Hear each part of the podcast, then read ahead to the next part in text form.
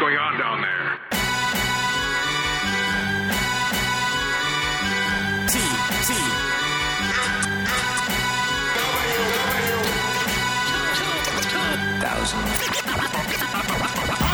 Hello, welcome to WTF at TFW. Uh, we're uh, continuing this little train. This is actually the third episode in a row that's thematic because I'm having fun doing this. And it's the second episode in a row that's about a TV show. And, and I learned some lessons from talking about uh, the Netflix show, which is that it, it turns out conversation kind of naturally happens, and I, I need to just not worry about catching all the different points. So I don't even, I don't even have an agenda. I just have prompts in my head. But uh, in order to talk about what we're going to talk about today, which is uh, Cyberverse, specifically season three, uh, not, not what we're about to talk about right away. We're going to talk about a little something else first uh, that's not spoilery. But I am joined today by uh, by Amy Lady Wreck, once again doing a WTF at TFW at the Underbase cross collab effort. Uh, hello, welcome. Hello. It's well. It's good to be here. Oh yeah, yeah, and, and I just found out about uh, four minutes ago that the last time you were here was the end of October, and I thought it was earlier this year. I need to get that on the recording because I'm still mind blown by that. Uh, I absolutely agree because I thought it was at least January, February, but no, it was. It's been almost a year. That's crazy. Yeah, it's you know not not to keep repeating the line, but uh, that seems symptomatic of 2020 and the general time dilation therein. Uh, yeah. I, I still think it's the spring. What's up?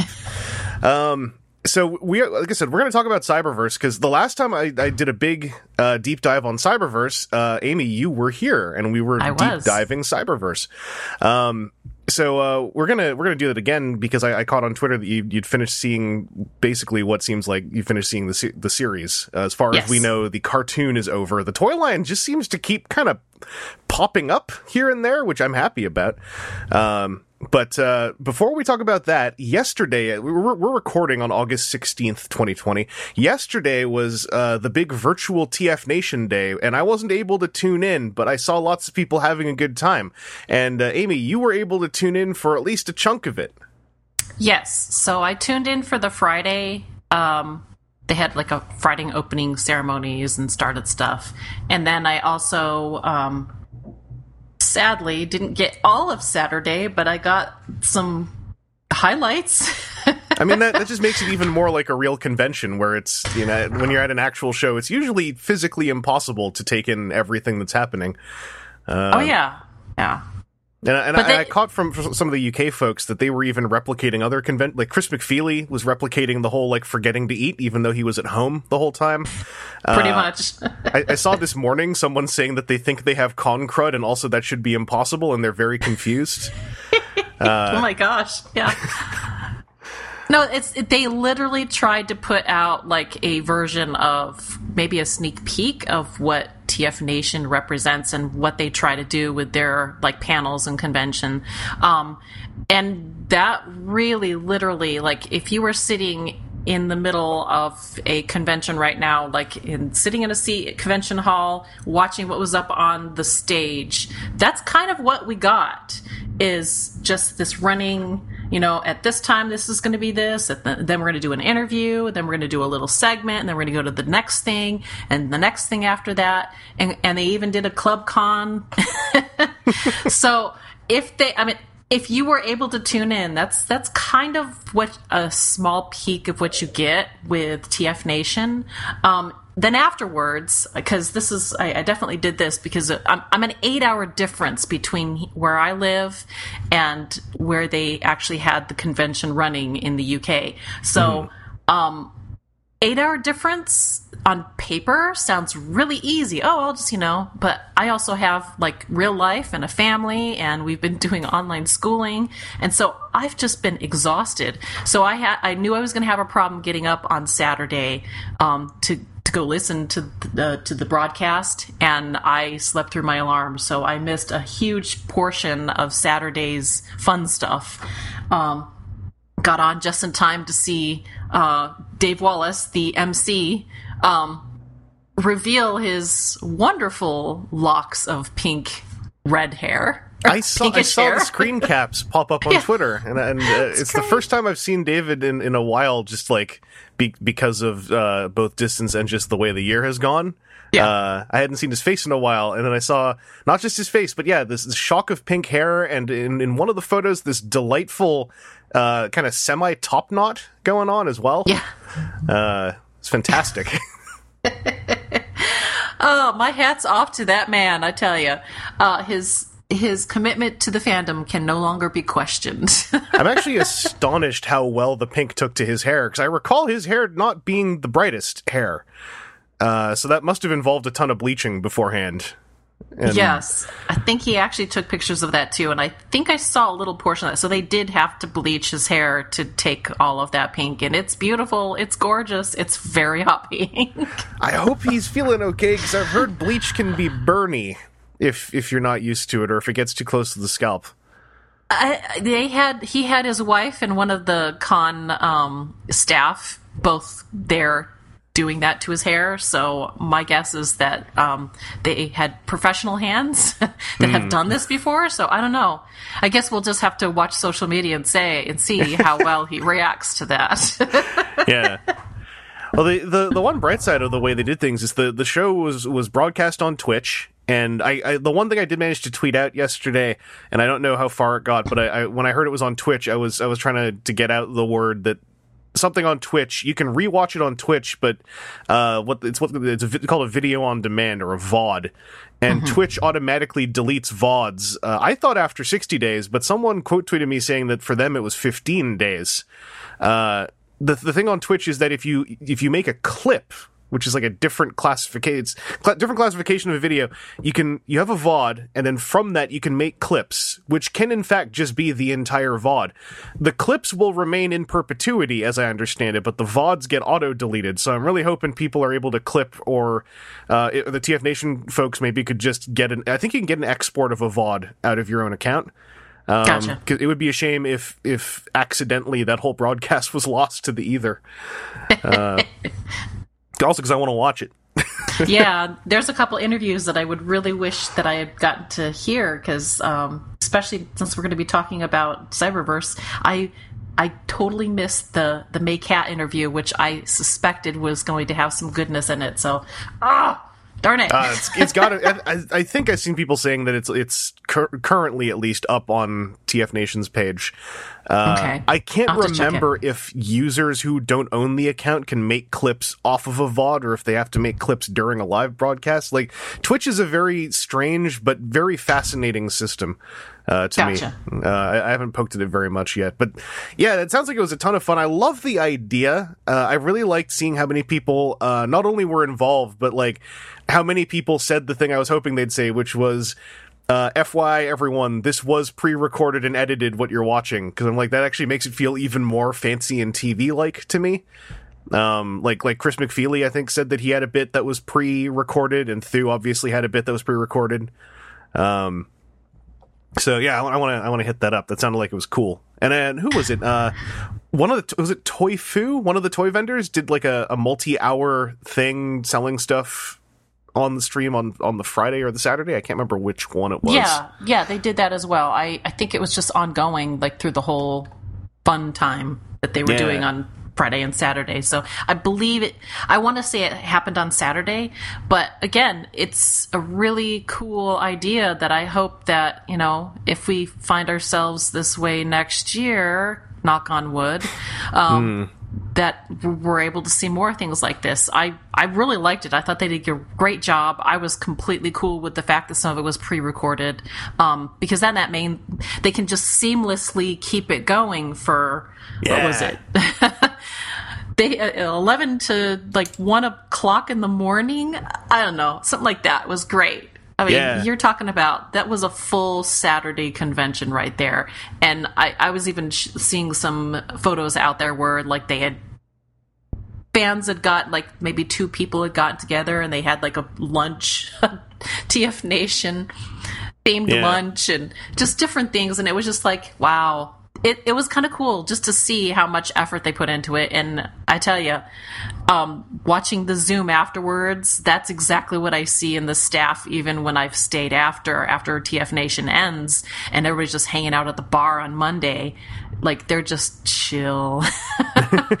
We've had a, a, a really long time planning all of this. Now we can just like sit back and just like sit there and stare off into nothing and have a little bit of conversation. I mean, it, it, gets my mind racing uh, on a media level because I, I keep thinking, yeah, if this is done, like even if even if like I'm I I would like for there to be the ability for folks to meet up on mass again next year in the very back of my head, I do feel that still might be a bit of a pipe dream next year, depending how yeah. things go. And I, I think it, it, would be really important for people to prepare for that right now. Um, yeah. because this year, I think it was hard to adjust and, and deal with the disappointment. I feel like we have now a year to prepare, and I think it would be good to prepare for there not being in-person conventions next year. Um, and then if there are, then great, because I don't want to be right. But yeah. um, doing another one of these virtual shows, especially like TF Nations, my mind is just racing with the idea of of just a cascade of of pre-recorded stuff with a live host segment to throw two segments in between. You can switch out hosts, uh, have some live uh, interview segments or whatnot in between if that's feasible. Like there's there's a way to really, in, for lack of a better term, televise that process that I think could be super cool. Uh, at least I think it would be super cool. Oh yeah. um, are you saying like like peel back the curtain a little bit and say, "Hey, this is how we ran our broadcast"?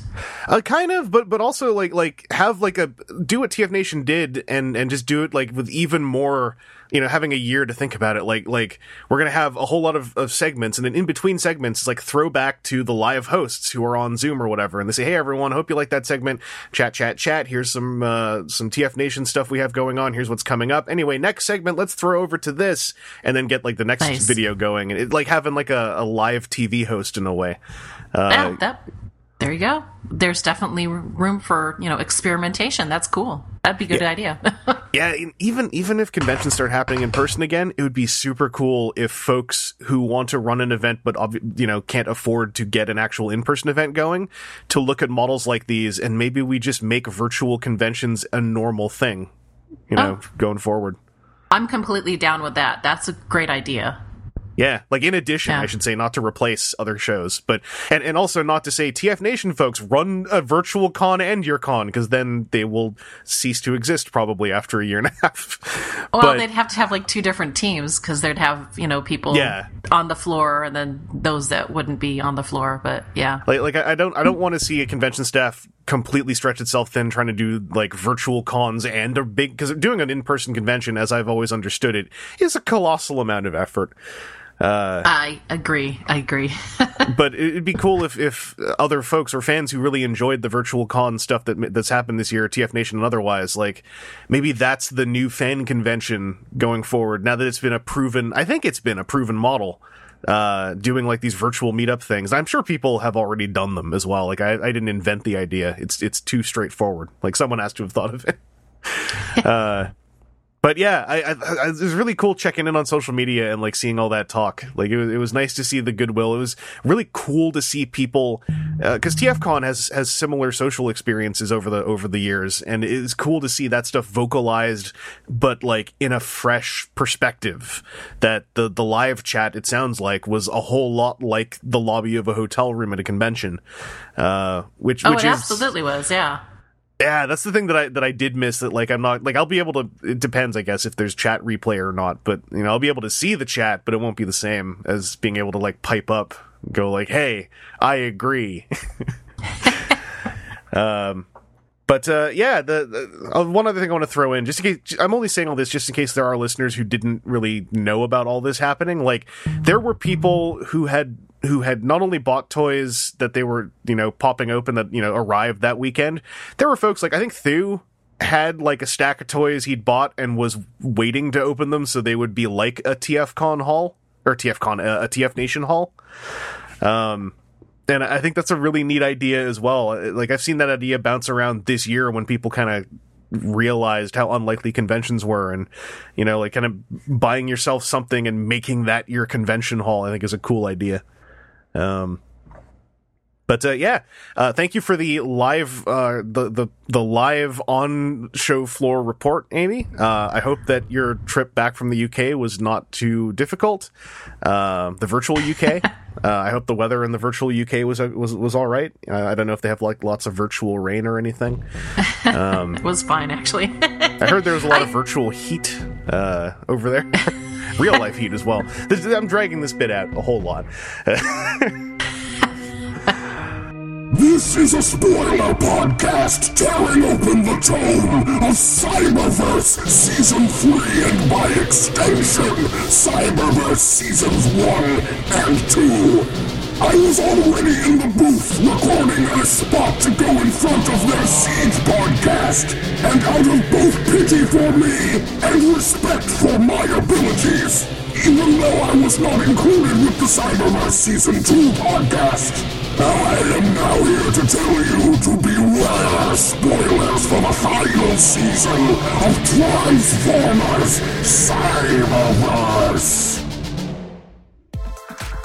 If you need more spoiler preambles for your podcasts, I am a working man with over seven children's mouths to feed. Nobody appreciates the craft anymore. But I know clients out there who may be listening certainly do. I need money. Help me. That's uh, that's a little bit of talk about TF Nation. Uh, now is the part where I do have to say, if you have not finished Cyberverse, then I, uh, you probably should go do it. And also, it won't take you very long. I've said this on like not just the, I, have been yeah. on Mikey's podcast. Like Cyberverse is a tremendously easy show to watch and and in a in a really good way and uh you know, if you've ever hate watched anything to be part of a conversation, then you actually owe me personally to go and watch Cyberverse to be part of this conversation because it's also good. Uh, anyway, that that's my little spoiler warning. Amy, Cyberverse. So season three how much stuff was in season three? Like it was it was a longer season episode count wise, but it like opened with the finale of season two. Yep. And then went right into one of the biggest swerves that I have ever seen in a Transformers show, and then kind of just had another season afterwards. Yeah, like, it was. Yeah, it was, it was really jammed packed with everything. Like I, after watching it, I thought oh my gosh and and you, you contacted me and said hey we should you know do a podcast on this and i'd be like i had to go back and rewatch the whole thing and i still think that i still re found stuff that i didn't see the first time round so it's just like wow, they just really packed this last season just full of everything they could possibly throw at the wall and make it work. And then on top of that, I had somebody message me and uh, interview that that was with Mae, uh, Mae Catt, the one that not not the one I missed, but another one that was somewhere else, and they had some the person that had listened had just put a bunch of notes together, and just a huge list of other things that they had tried to pack in, mm-hmm. maybe even to fill it out into a next season. I'm not sure, but like I kind of briefly just kind of skimmed through it just before um, I hopped on today. But like, wow, talk about a really packed season. There's yeah. so much. There's just so much. And that's why I want to repeat uh, my little thing from the opening. Like, this is, I don't think it's it's actually possible to just have a conversation about Cyberverse and also be comprehensive because uh, there's so much, and I, well, I kind of want to just just kind of b- bounce around until we feel a little bit spent. Uh, but it's just it's just my my pre my pre warning for the listener. If it sounds like we missed something, then we probably did. But yeah. uh, this, you have to go watch it. Yeah, yeah, you have to just go watch it. Just just just break down and do it. They're only 10 minutes each every episode. And holy so, moly, like season 3 was a like like I I know other shows have done the runtime and I might be mis misappropriating some credit here, but like I really feel like Cyberverse season 3 is a a master class of making that runtime as satisfying as a 20 minute runtime. Like these- Absolutely. these, these episodes are so tight. Every interview I've seen, uh, there's another interview, another interview with Mae Catt that I read on uh, the TF Wiki community page, and and on Twitter whenever it's come up, like like everyone working on the show tends to respond really positively when this is mentioned and uh, like this is not like a, a sort of random thing. Like this is something they were striving for. Like this, this show really defined making that runtime matter and not be uh, a bullet point you see when a show is announced like i think many of us did when this show was announced and you go like oh 10 minutes. Filler tv Ugh, probably gonna have no plot. Whatever. The the the fact that this show has so much plot that that I'm pre-warning that we're probably going to miss chunks of it because there is so much, and then the runtime was so tight. Like, oh, it, it's a delightful show to watch. Um, It, it is. I I mean, everything that you've just said, absolutely. I completely endorse.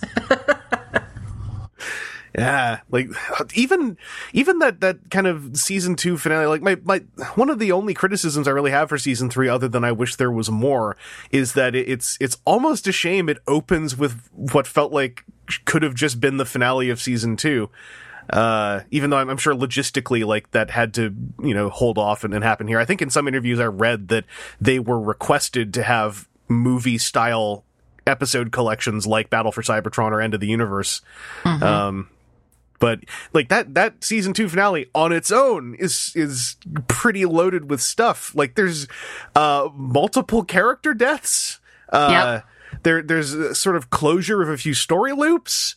Um uh like I don't even know where to start with it. Like I, I think one of my favorite things is that quite literally the two character deaths also make you immediately go stare at one of the toys that came out with this series because the Quintesson toy comes with Shockwave and Prowl with Quintesson helmets, and neither of them are alive when the Quintessons, I should say, show up. Yeah. So it's like the ultimate red herring box. um, so I don't know, like like Battle for Cybertron, I thought was a really cool, just like big glob of action. Um, did you like what stuck out in that in that I guess foursome of episodes for you? You know what? There's, like I said, there's so much going on. I mean, I, uh, revealing stuff. I mean, like every single episode was just packed full of like little things that I was like, oh, wow, I like that. I mean, the fact that, well, I mean, yeah, you're right. There was a lot of characters that just went, whoop, gone. they Yeah. were there and now they're gone. I was like, oh, crap. But then you move forward and you completely, it's like there's so much going on. You don't really mourn it for too long B- because there's there's so much the next thing going on. I when i went through and watched it a second time the i the fact that we had lost shockwave the fact that we had lost um, drift the fact that we had lost prowl i didn't really think about shockwave until he popped up again as a ghost thing. Which later. And, like like again to the show's credit when i say there's multiple character deaths they were also all done in ways that in the pantheon of different transformers continuities any of those deaths could could wrap around to be a character return easily yes Uh, like it, like Shockwave and and, and Cheetor uh, sacrifice their their sparks into the Allspark. yeah That that's often been shown to be a two way road in certain fictions. Or you know, Drift just sort of disappeared under a swamp, and he disappeared with Hot Rod. and Hot Rod was fine afterwards. Well, he was supposedly dead too, but somehow he came back. so Yeah. it worked for him. It didn't work for Drift, but um, one of the like I said, the same interview that I'd kind of read little bullet points for, they did say that well, technically Drift could come back. No Yeah. one's saying that he is dead. he They just left a lot of a lot of open doors, yeah, yeah. Which which Ah, is kind man. of it's the I'd kind of the if they tragedy. do more. yeah, it's a tragedy that it's over because I'm like, like I, I think it was in in some way like some, like one of my criticisms almost is that like Drift's little story arc kind of it kind of came out of nowhere for me and it sort of helps that he was also then gone afterwards so i'm like Yeah. okay well i can i guess i can kind of forget about that and i think you know cheetor and shockwave i guess getting them out of the way did make room for more main cast to to take center stage which is really cool uh Yeah. And so there's like there's plus and minus, but like uh like Cheetor definitely felt like a conclusion to his little story, and it, it was also an amazing little swerve given how many death flags and then literal deaths they planted all over Rodimus. Uh, but yeah, like like Sh- Shockwave uh took me enormously by surprise. I wish that we'd seen a wheeljack reaction because I think those two were a thing. Yeah. Uh, but you know, I guess there's only so much one can ask for. And there's, like you said, 10 minutes, so they like literally just pack it full of goodness. So, Yeah. um, in terms of conflicts, though, I mean, if you look at like the whole the whole third season, because I was looking, I mean, I, I like I said, I went through and binged it again this week. Um, and I, this is how I kind of broke it up. You get the first half, like you said, that's the the movie, you know, it, it, bringing Cybertron back basically and fixing it with the Allspark. Then you get the Quintesson um, conflict, and then you get the bring Windblade back 3rd part. And that's kind of in terms of conflicts. That's kind of how they kind of put it together. That and also the end, like the the, the bring Windblade Windblade back was also kind of like they tossed in a couple of quest things and stuff like that. That was you know we got new characters that we hadn't seen introduced and they had um they were introduced but they also had a role in what was going to happen by the end of of the season as well. So it was really cool. They Yeah, did a good job Because almost almost the biggest bummer for me of that third arc was that j- just Windblade by by nature of that story had to be absent because that third arc was Yeah. simultaneously the toy commercial arc where all the new toy characters got to have a dedicated episode where they completely won me over and I wanted to go buy their toy. Uh in some cases of like poor Wild Wheel or Meteor Fire, like some some pretty chintzy toys that are literally the only choice I have. Uh but yeah, like I, the only bummer is Windblade was was absent for those. She's kind of one of the, the one of the main characters, pretty much the second main character of the entire show, and Yeah. she was completely absent for all of those character interactions. Yeah, but at the same time, they also because you know Bumblebee and Windblade were besties basically, and um, it made us invest in both Bumblebee and Windblade, so that we really cared about bringing Windblade back. It wasn't just like oh some character that we have to go f- save. No, actually. We really are invested in Windblade at this point, and so having her gone for like that last third arc was kind of good in the sense because we wanted her back. So we're along the the ride going, okay, yeah, we're on board. How are we going to bring her back? Yeah, and, and it did make for some cool moments, like like when you know they have to go into Decepticon territory, and, and a couple characters, uh, the the you know a couple characters get to pay off some of the really cool um stuff that was building up in the the Quintesson arc. I, I always have to remind myself it's weird. They say Quintesson all the time. I'm sure anyone who just watched the show, especially any kids, will just remember that easily. Every Yeah. single Transformers fan has to sit there and stop and go like, no, it's right. They aren't the Quintessons. These ones are the Quintessons. yeah, It's different. I, and you're right. I absolutely have to think before I speak because if I say it the wrong way, it'll it'll totally not work. But you're right. That I mean, when when you're listening to it, it just rolls right off the tongue much better.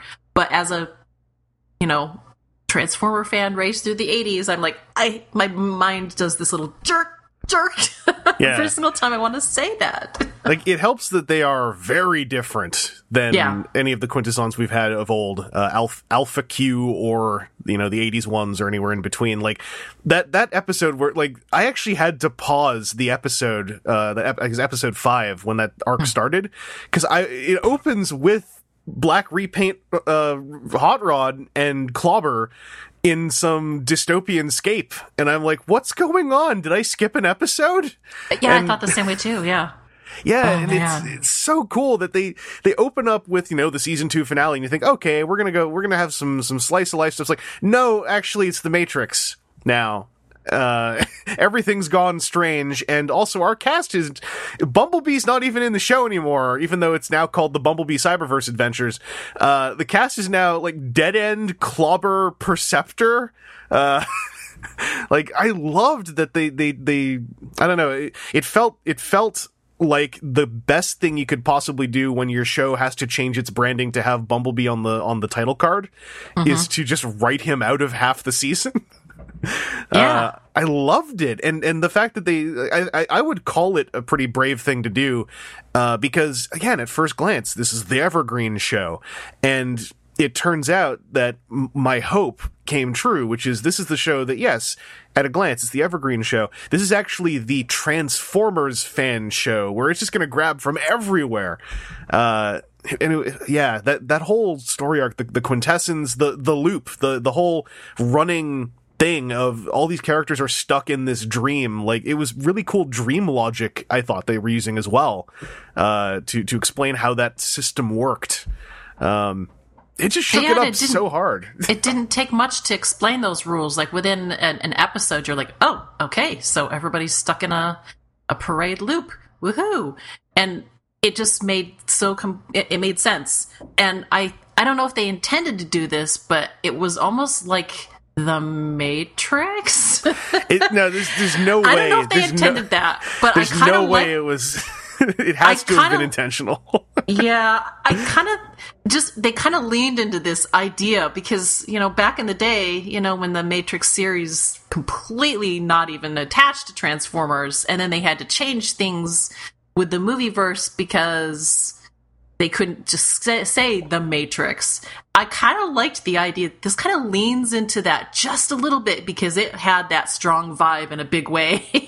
Yeah, I mean, w- once we saw the, the Quintesson like tentacle monsters, I was like, okay, Oh, that's yeah. that's that's the Matrix, and I, I don't mind it.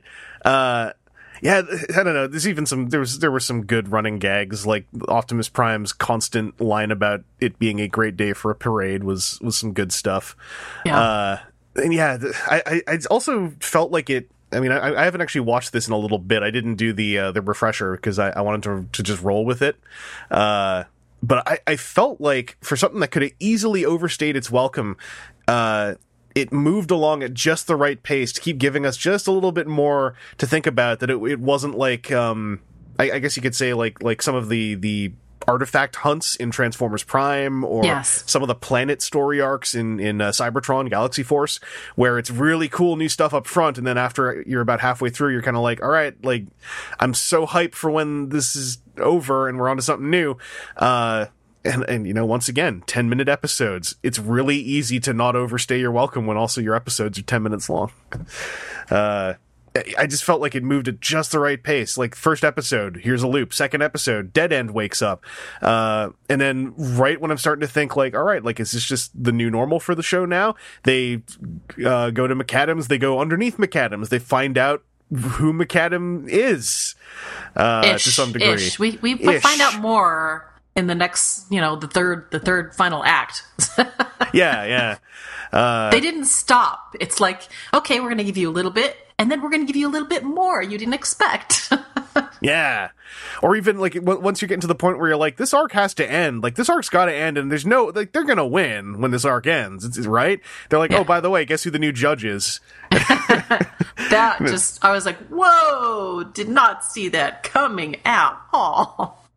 Yeah, oh, that was I, that was a great reveal. Like that, like I I, I had almost forgotten that Starscream, uh, like the last time I'd seen him was Yeah. was you know flying off planet, and it was a great wraparound. Like one of my favorite interview bits I saw was where one of the only writer regret, regrets was that they don't they don't have a season to do their Starscream redemption arc they want to do, and I'm like, what would that even be?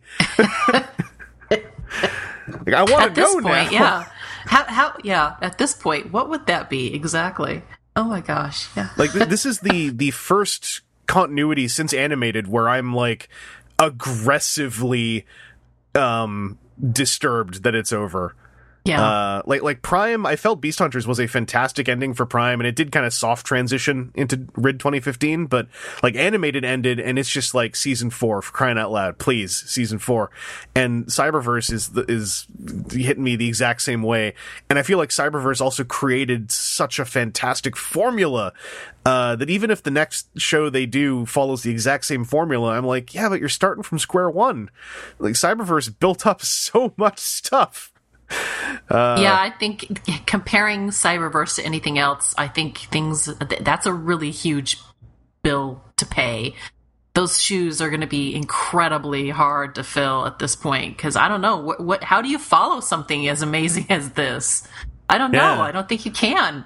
Well, and, and you need to know that you have enough time to to build up something like this. Like the the Yeah. bummer about trying to follow up Cyberverse is Cyberverse was doing a a potpourri of of like Transformers fan candy, uh, just pulling from everywhere. And I feel like you can't really just do that again right afterwards.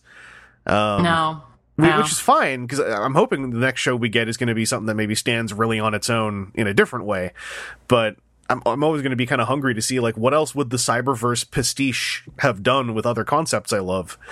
Uh, like like you know taking the taking the quintessons to call them Yeah. the quintessence. Uh, making the multiverse uh, aspect of this show revolve a little bit around them, uh, while you know tapping into the whole unspace sort of cosmic terror concept that that they'd come up with, and then rolling it up with like, oh, also Starscream's a judge, and he's bundled with two other creatures uh, from the cosmos, and one of them is quite literally like probe them, Yeah. like it's an alien. it's a bug and an alien gray. Like, Yeah. it's, it's fantastic. It also makes me immediately say, like, okay, so those two species exist in this universe as well, and and I want to know what the alien gray society of the Cyberverse universe is like. Uh, but yeah, like, oh, uh, the the Quintesson arc, I think is is probably the high point of the entire show for me. Not to say that it's like categorically better than any other part of season three. It's just like it's it's the arc where someone who comes to the show with no foreknowledge, who sees the advertisements for season one, they would quite literally not believe you if you told them about the Quintesson arc. They they think you're making it up because they hadn't seen it. Like Yeah. It, it's so it, it just goes so hard. Uh, I, I think And- what it was just completely unexpected. I mean, like we heard that they were going to do something like that in season three. I think we did get a little bit of a tease of that, Mm-hmm. but this was definitely not what I expected. I I don't even know what I expected because we haven't really hit quintessence for a while. So the fact that they did this and they had such a fresh take to it is just like, wow. Why has everybody been afraid to kind of dive into this? I- I Because mean, they and- did it so brilliantly. I mean, it was great. Th- this crew, I think, they're were also quite courageous in in not just doing the '80s quint like quintessence. Basically, like Mm-hmm. they didn't have a bailiff and a and a, a jury, uh, or you know, a, a They prosecutor. did call the Sharkticons bailiffs. They yeah, well, yeah, they. Yeah. Mm-hmm. That's the thing. They mixed it in, uh, but then they, they mixed it in with Sharkticons, who we had already met, and I and if I recall correctly, like they kind of tied it back to that Sharkticon episode uh, to Mm-hmm. some degree as well. Um, but I think one place where they they went really uh, interestingly was also the scientist. Um, Oh, he was brilliant. yeah, this this kind of out of nowhere character who who I felt like was really positioned as like this is this is the actual force behind the quintessence uh, is is whoever this individual is. Uh, and, and just going all over the place with him, like he shows up, leaves a mark in your mind immediately. Like this is a memorable character. Uh, Also, he has a collection of sound waves from across the multiverse. Which I thought was also very brilliant. Yeah, like and, and to then also work in like the idea of repaints to a degree and and, and toy collectors. And Yes. uh and and then they but then like even having the scientist story kind of end with like and at the end of the day all of this was a weird little bug in in, Yeah. the, in the middle of like a, a big tech technological system uh and I mean, admittedly, like it, it, I'm pretty sure the implication is the scientist is no more. Yeah. Uh, he's he's paced now. The, the whole uh, reason why he kept coming back was because that little bug's job was just to push the button over and over and over. Yeah. and and and in a way it's kind of like the the quintessence this this multi-universal uh transcendent species perhaps met their end because a little bug got squished and they picked Starscream. Uh, like they, they get referenced again um, in the final episode when we hear about the uh, the bad universe. And uh, once again I kind of wish we could hear more about the bad universe. It was like uh, you know like I know a lot of people like Shattered Glass and that's cool but like I also like the idea of just this isn't Shattered Glass this is the bad universe. Uh, Yeah. which you know we'll get to when we get to to that um, final uh, arc. But uh with with the with the quintessence, we also you know we we got over the course of many episodes, we got some revelations about McAdam, and we got the conclusion of McAdam's story. Uh, with again, like this show, I think has one of the highest body counts of a Transformers cartoon, and. I keep restating it because I think it's important to restate this. Everyone thought this was going to be a forgettable, less like moral lesson of the day cartoon uh, in in 2018 Yeah. uh, and then with McAdam, like that that that reveal of of uh, you know that he is the last citizen. The Yeah. the his final moments, like wrapping all of his premonitions back to this one point where he's like, "Well, this is where I'm supposed to end," and I was like, "Holy crap! Like that's just good sci-fi now." Oh yeah, that, they did a brilliant job with that, and I, I was like, I he was one of the characters that I did not want to see go away. and he specifically chose to. Like I, I've Yeah. seen, I've actually seen conversation where people are like, well, "That's so stupid. He could have just stepped out of the way if he knew it was coming." And I'm like, but I don't think that was the point. yeah, Like yeah. the, we the all point. we I mean, they are really you definitely get the sense there's something different about him and not in just the fact that he is so incredible but just he seems to just be part of something else that it only matters just to him and nobody else. And like his path is something completely different which i mean it does kind of play off the mythos because mythos has always been in transformers not just um it just it, it, there's always a mythos there. And he was kind of that element that brings us back to this. But i would, thought it was really good because they put it in a character and they threw a couple of things together all at once to kind of make that connection and it worked i thought oh wow that seems to be a lot to put on even one character's shoulders but the fact that they did that just really really worked for that character yeah, because we we've already gotten uh, in other continuity where McAdam is one of the thirteen primes, right? And they just kind of slammed McAdam as a character. Also, in Yeah. the third act, they they they reveal that he's alchemist, and I was like, "Whoa, mind blown!" Right?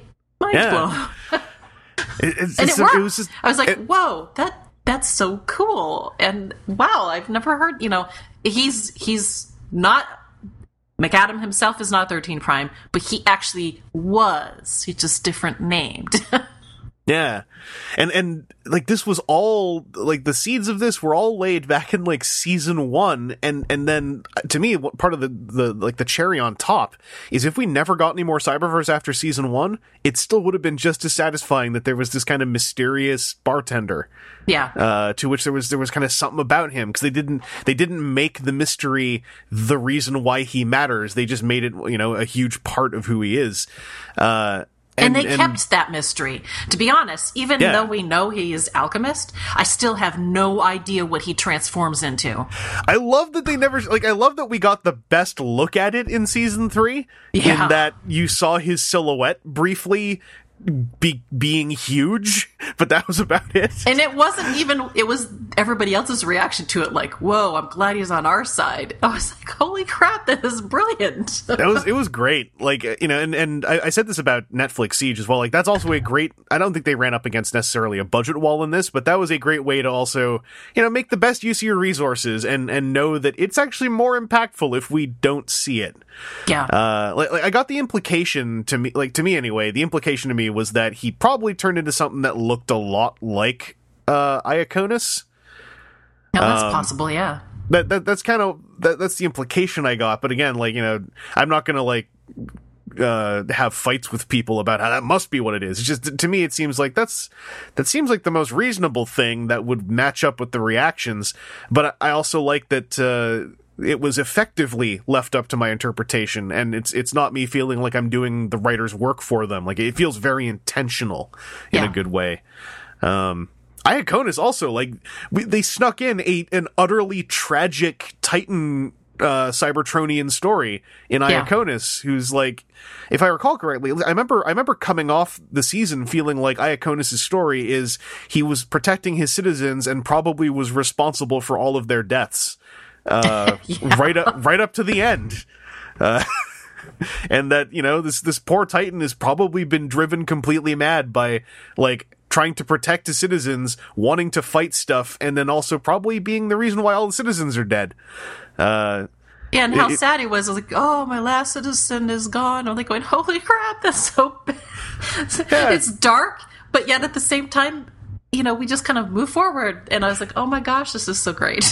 but then, well then Iaconus kind of bites it too at the Yeah. by the end like it uh, you know the, the, using the Titans that way, like having having Iaconus and croaton and and kind of making Windblade's city speaker stat- status matter, um, Yeah. and t- tying it to how she originally it was a word that would explain why she could go into Bumblebee's brain, and I kind of took it at, at face value like that, and then kind of having that exact same ability, you know, interacting with with these two titans. Like I, I know she inter- interacted with a titan earlier uh, in I believe season two, but this this felt like this is actually this isn't just interacting with titans. Like this is this is city speaking uh, that's going on, and um, seeing the two titans like like wander around and like transform and fight each other i was like this is this is already more than we've gotten out of out of cartoons that were stated to be for older audiences as far as the use of titans.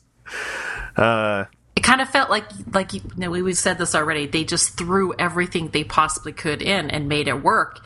And we, we for two episodes we get titans battling each other. And they did a great job at, at doing that. And they had built it up and everything because we had already gotten the reveal of croatan um, in the second season and this mm. just kind of carried through and he pops right back up when we thought oh we'll never see him again guess what like we I, do I I had never heard of a character called Croatan until this show, and then I left this show sitting there like, I want a Croatan figure. And then they, you know they Yeah. announced an Iaconus toy, and I'm like, well, that's great. So you're doing Croatan as well, right? Because there were two of them. Yeah, they have to have their opposite. They did that a lot too in the in the show. Everybody had their opposite, you know, like um, Skybyte and I keep forgetting his name. oh, Jetfire. Jetfire, yeah. Yeah. Um, well, yeah, there were a lot of character pairings. Like, like this show is like a perfect uh, case for like why a good show, you know, makes makes a fan buy toys. Like, I am gonna over time hunt down a lot of Cyberverse toys that, as toys, I don't think I'm gonna think very highly of, but. They are the only representation in an articulate manner of some of these characters who I, even if they only had one episode, like, like, I'm very attached to now. Yeah. Uh, like I am. I don't usually get like f- fan mad all that often. I'm actually fan mad at the idea that even I am ready for there to still not be a deluxe Windblade, even if they do this like third wave of deluxes. Uh, and because I feel like someone's going to make decisions saying, "Oh, we can't do Windblade," and I'm just going to be sitting there going, like, literally the main character of the show that doesn't have a deluxe toy yet, the only main character that doesn't have a deluxe toy yet. Make that Come toy, on. dude. Make it.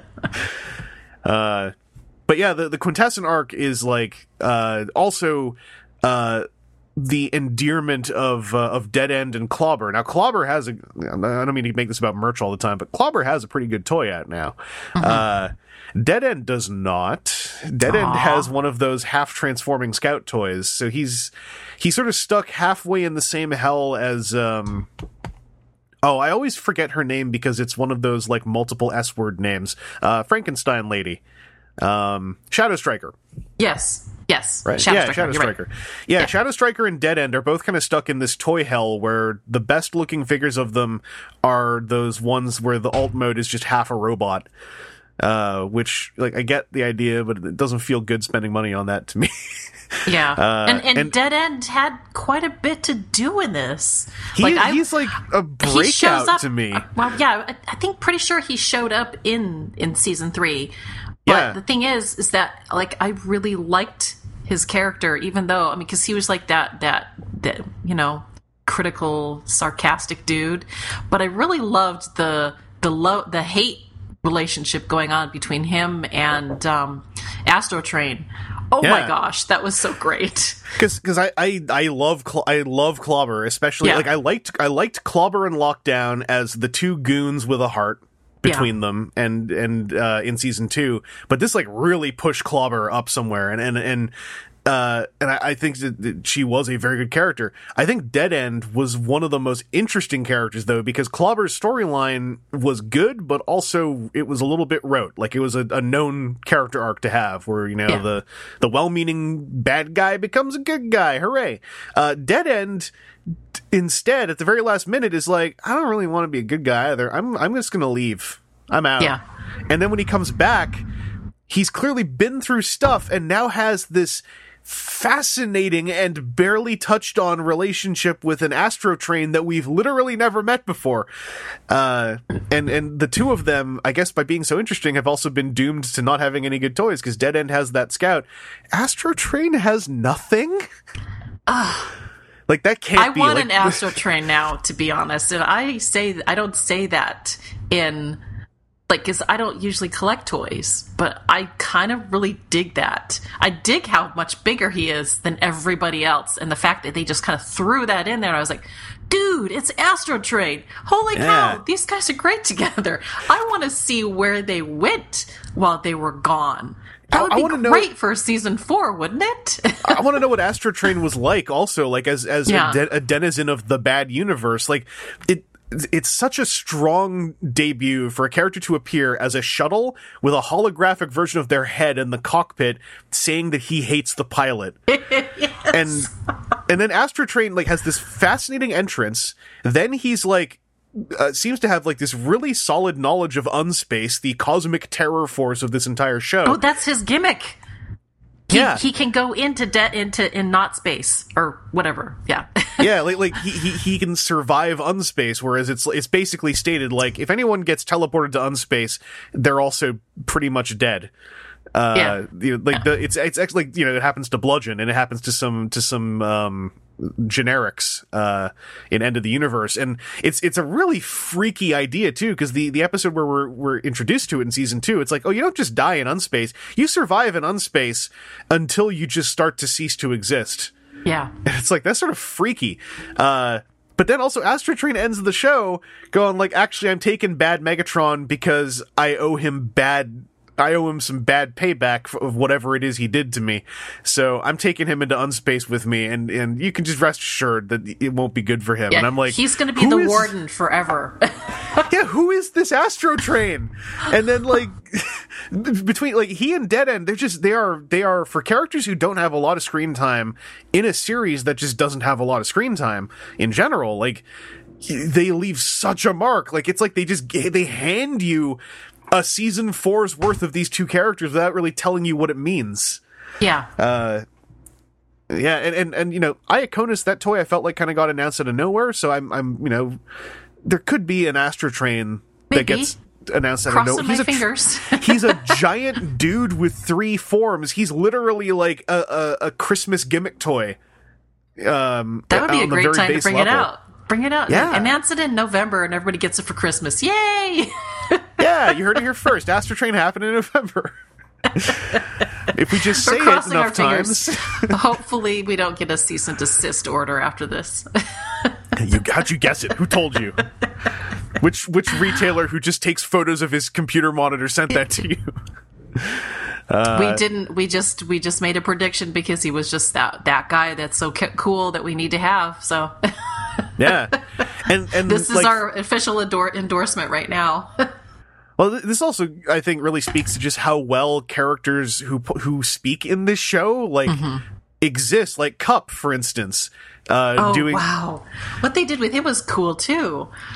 yeah, like just doing that kind of. I always forget the name of the movie, but that movie reference um, bit, you know, like speaking to the crowd in front of a big flag. Uh, Yeah. I always mix up that film with. The, there's three films that I always mix up uh, that involve people in Nam. And I, I always mix them all up completely because I haven't, I haven't, as a film student, obviously, I've watched them, which is to say, uh, they turned them on while I was in class, um, and I watched bits of them. but uh, yeah, like Kup is sort of just there as a as a narrator. I think I caught from one interview that like it really could have been anyone, and someone was like, "This has to be Kup," uh, because they think Kup is cool. Um, yeah, and uh, and and you know he that's kind of all he really does in the show out of, outside of a few bit lines. But yeah. He even in the when he's explaining what's going on and stuff like that, he you know take a little two second break as he's narrating. You don't really see him. I think you see him standing in the background on one of the episodes while he's doing that in those episodes. So he doesn't Yeah. even really do a lot, but like he's there.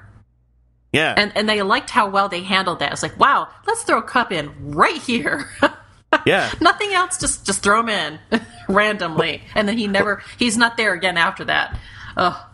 Well, even all the the other bit characters, like um, I actually kind of kind of uh, there are bit characters, but the one other one who sort of existed. There's two others who sort of existed throughout the show. One of them introduced in season three, and then kind of left alone. And then I was like, "Is that it?" And then they get a whole episode is the repugni Yeah. uh repugnus like that that little trio of repugnuses is is really cute in in in the opening of season three. I'm like well you know that that was cool. I'll maybe i'll pick up that figure. Then they do the the episode about the repugnus society with its its massive and very heavy-handed messages about classism. And i'm like well now i want a whole bunch of repugnuses Yeah. Uh, that was awesome to see. I that was probably one of my if if I were to pick out a themed episode, that one like you said about classism was just so good. They they made a really good point with that that they were all eh, it was really good. That I was just thinking last night if you were to ask me what my favorite episode would be, strangely enough would be that one. The journey, I think it was the journey to the, the the land of the repugnus or something like that. It's a but yeah. journey to the valley of repugnus. go. Uh, Yeah. Which again, like when I say heavy-handed, I don't mean that as like an insult. It's like it's it's a very solid episode that if a little kid's watching, plants the seeds of why classism is bad. Yeah. and like like right down to the names of all the characters. I'm looking at the wiki page because I mostly remember uh, Repugnus and Affluus, which is again super heavy-handed. Repugnus is repugnant. Affluous is affluent. Yeah. Uh, but there's also Fabulous, Technicus, Radus, Hippus, Coolus, and Stinkus. Like, it's, I don't know. It's a really cool way to, to bounce off the fact that, yeah, there's a transformer called Repugnus, and that's kind of ridiculous. Uh, so what if there are a bunch of other ones with similar names? yeah. Uh, it's it's just yeah, it is a really cool capsule episode. Uh, it has some of the Windblade plot in it, which you know they they exposit about enough, but it also it doesn't st- get in the way of the episode all that much. Uh, and you can just watch that and you go like, oh, this is this is what a, a a you know quest with a slice of plot episode is like, and it is really cool. Uh, the other one is the biggest payoff. Okay, actually, I'm not going to say biggest because there's lots of payoffs, and I'm going to mix them all up. But one of the biggest payoffs of season three, right near the end, we get the Rack and Ruin episode. Oh yeah, after- that was a good one. Yeah. Yeah, like we, we see Rack and Ruin in the show, and the whole time, like the first time we see him, I remember the conversation's like, "Is that? Nah, that can't be." And then someone working on the show says, "No, that's Rack and Ruin," and it's like, "You, you what?" Yeah. We had random Uh, wreckers through the whole thing. They never say wreckers, but literally they had them in there. It was great. Whirl as well, but you're right. Oh, yeah. The Rack and Ruin episode, yeah. I forgot. Like, Whirl was another one who was. He just shows up in season three, joins the main cast, has an identity. Even like it's kind he's he's a bit more of a joke character, but you know he's like he's the But well-meaning so guy. fun. Yeah, he's Yeah. very fun. Uh, but then the the Rack and Ruin episode is like after all this time where it's like the whole gimmick. They have there's two parts of their gimmick. One is they're stacking boxes and the boxes always get knocked over, and then two. Rack and Ruin exist in a cartoon was a gimmick all in of itself, I think, for Yeah. most fans. Uh, then we get this episode where it's like they're exactly like I had hoped. Is like they're incredibly good at what they do in spite of themselves.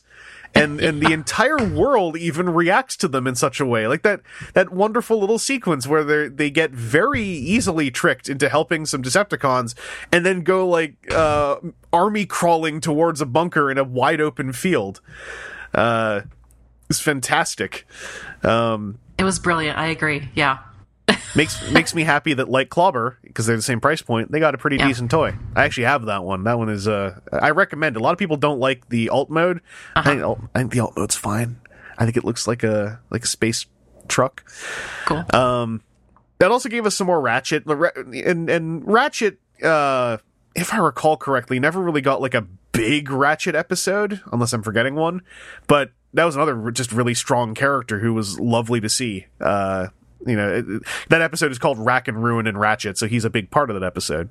yeah. I um, think that yeah, that's that's that's probably the most we got for Ratchet. Yeah. Yeah. And and I like their Ratchet. Like he was he was crotchety Ratchet, but with a slightly younger voice. So he's kind of like middle aged Ratchet.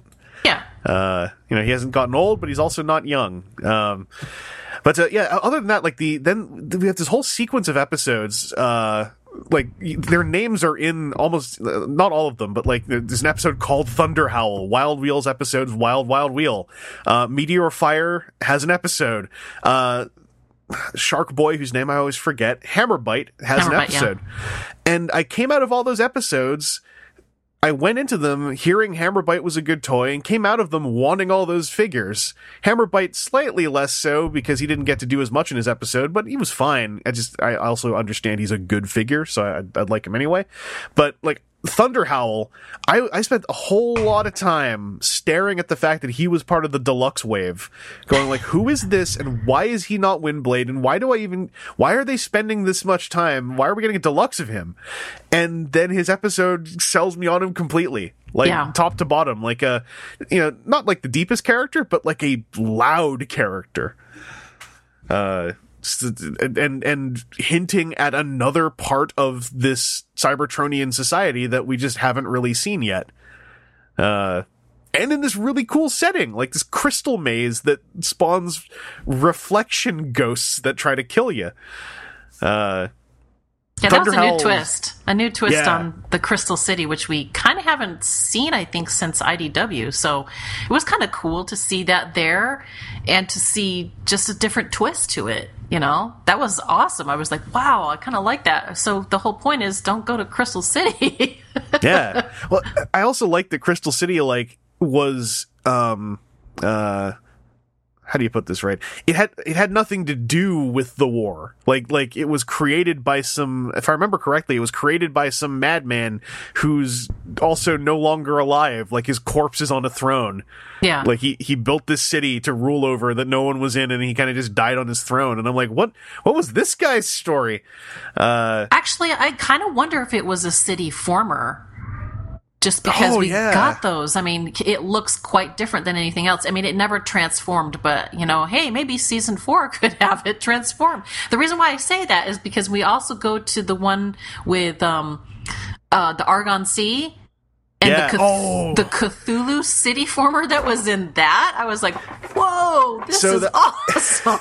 That episode took like I I was staring like I almost gaped when they so the dweller in the depths is a thing that's been Yeah. said in Transformers, but yeah they make it not only a Titan but it, it, it's it's literal Cthulhu like. Like Yeah. um, the artist who did the design put put up a really cool design photo on, on Twitter that showed a cutaway of like what the dweller looks like without the tentacles, and uh, it, it just makes my mind race with lore ideas. Like those tentacles look like they were an add on to his to his face design, so it's like he wasn't always Cthulhu. What happened to him down there? yeah. and and also what I really like, no one stopped him. Like he's No, still no, down he's- there. He's still down there. The only one that's standing against him is the the hammer Hammerbyte. Yeah, Hammerbyte, Yeah. who who it only takes like one wrong move, and Hammerbyte becomes a, a mind controlled zombie again. Like, Yeah. I, I I love the idea that, again, like another um, faction agnostic entity that is just existing on this planet, and uh, and like like to me, the Dweller comes off as like a Unicron tier threat that simply chooses to control the sea. Yeah. Like, I'd love to see Cyberverse work a Unicron in, and it's the Dweller that like stands up and says, "No, this one, this is mine. This planet's mine." like the, the the Dweller is just, is fascinating. Like I almost, I- I'm sure it, it might have run into some kind of budgetary wall. It would have been amazing to see the the former or still current denizens of the Dweller as a city and like whatever it did to them. Like I can only imagine. Like again, leaving up to my my, my imagination is maybe for the better, but when when a Titan is literal Cthulhu, I'm like, well, what happened to its citizens? Yeah. You wonder. Makes you wonder. Oh my goodness. Oh, that yeah, the, the dweller in the Like I said, is- There's so much that you could quite literally. I would be great if they could do a season four and start like bringing out a few more of these things and really kind of expand that a little bit because I have absolute faith that they could do that. Oh yeah, no, this this creative team proved their they proved their metal by halfway through season two, uh, easily. Like season one was solid. yeah. I'm not saying it wasn't, but it was halfway through season two where you realize like you could all, you could just do this forever. This show, Yeah, can, like can we give them two more seasons, please? one of the one of the most frustrating things about this is, as I understand it, it's not even like we're choosing to end the show for any good reason. It's like oh, there's another another production company changeover happening. so it, it's it's just this like is the it. Transformers curse. Yeah, it is. it's a curse. They only go to three seasons and then stop. And I'm like, Ugh. Like I took some guff, I took some guff for it, and I didn't mean it as a dig on Rescue Bots. But when Mm-hmm. this, when it was announced, like yeah, season three is the end, I was just like, can can a show please run as long as Rescue Bots that isn't Rescue Bots? yeah, And and some folks were like, what's wrong with Rescue Bots? And it's like nothing. nothing. Th- Rescue Bots should is be great more. too. it's just there should be more than one show that gets to run that long. And and like the only one that comes close really is Prime, and that's if you make the connection to Rid 2015, and Yeah. that's a real tenuous connection. Like it's there, but not in a way where Rid feels like it is Prime. yeah, uh, it, it's not. I mean, I've had I've struggled to try to get through Rid just because I'm just not interested. It's not that I hate it. It's that that's the thing. I don't hate it. I just can't be bothered. I'm just so not not Prime that I'm not interested. Like like speaking to someone who like I I, I like Rid a lot. Uh, but it's it's not Prime. It's a Yeah. different show. It it's in the same continuity, uh, tenuously. Um, it, it's got a lot, a lot of cool callbacks. But whenever a callback happens in that show, those characters adjust to to be Rid characters. Um, and, and it's a very specific change of tone that like I don't mind as a separate show, but it also means that like, you know, it's not literally prime season five through seven. Um, and with, with this show, yeah, it's it's it's tragic that this show is is ended now because it, it's it's so rife with with possibility. It's the most um uh, how do you put this? The most alive I've felt with a Transformers show or, or media since like like Till All Are One, Yeah. uh, and and IDW too Like like th- this this this thing hits IDW two notes, and I think that's a lot for a cartoon to do, especially one that is ostensibly the kids' cartoon. Uh, Yeah, but I, I also think about like I have a five year old and I would be I would not be worried about showing him any of this. There's nothing scary about it. I mean like granted there's some dark points, but they don't linger too long for it to really make you start being afraid, just more like they linger just enough to give you the weight of there's some consequence with this, which all, uh, also on top of that, there's also consequences to some of the actions of the characters as well. So, like, it just weights it just enough to be, whoa, that's kind of scary and intense, but at the same time, I'm not afraid to let my five year old watch this. yeah, like like as There were far as parts- actual. there are parts in Siege I would not want my five year old to watch. I, was going to say, like, as far as actual freaky stuff, all I can really think of is three things: is blur disintegrating might freak some kids out. Yeah, that could be. yeah. parts of parts of the visuals of the Quintesson arc could be scary for a kid if they just find that stuff scary to look at. Yeah. Uh, and the dweller actually could be kind of scary if you're not ready for Yeah. something that's kind of a big booming voice on a on an unknowable face. Well, crazy enough, I also thought that how they handled the color in that actually made it a little less threatening.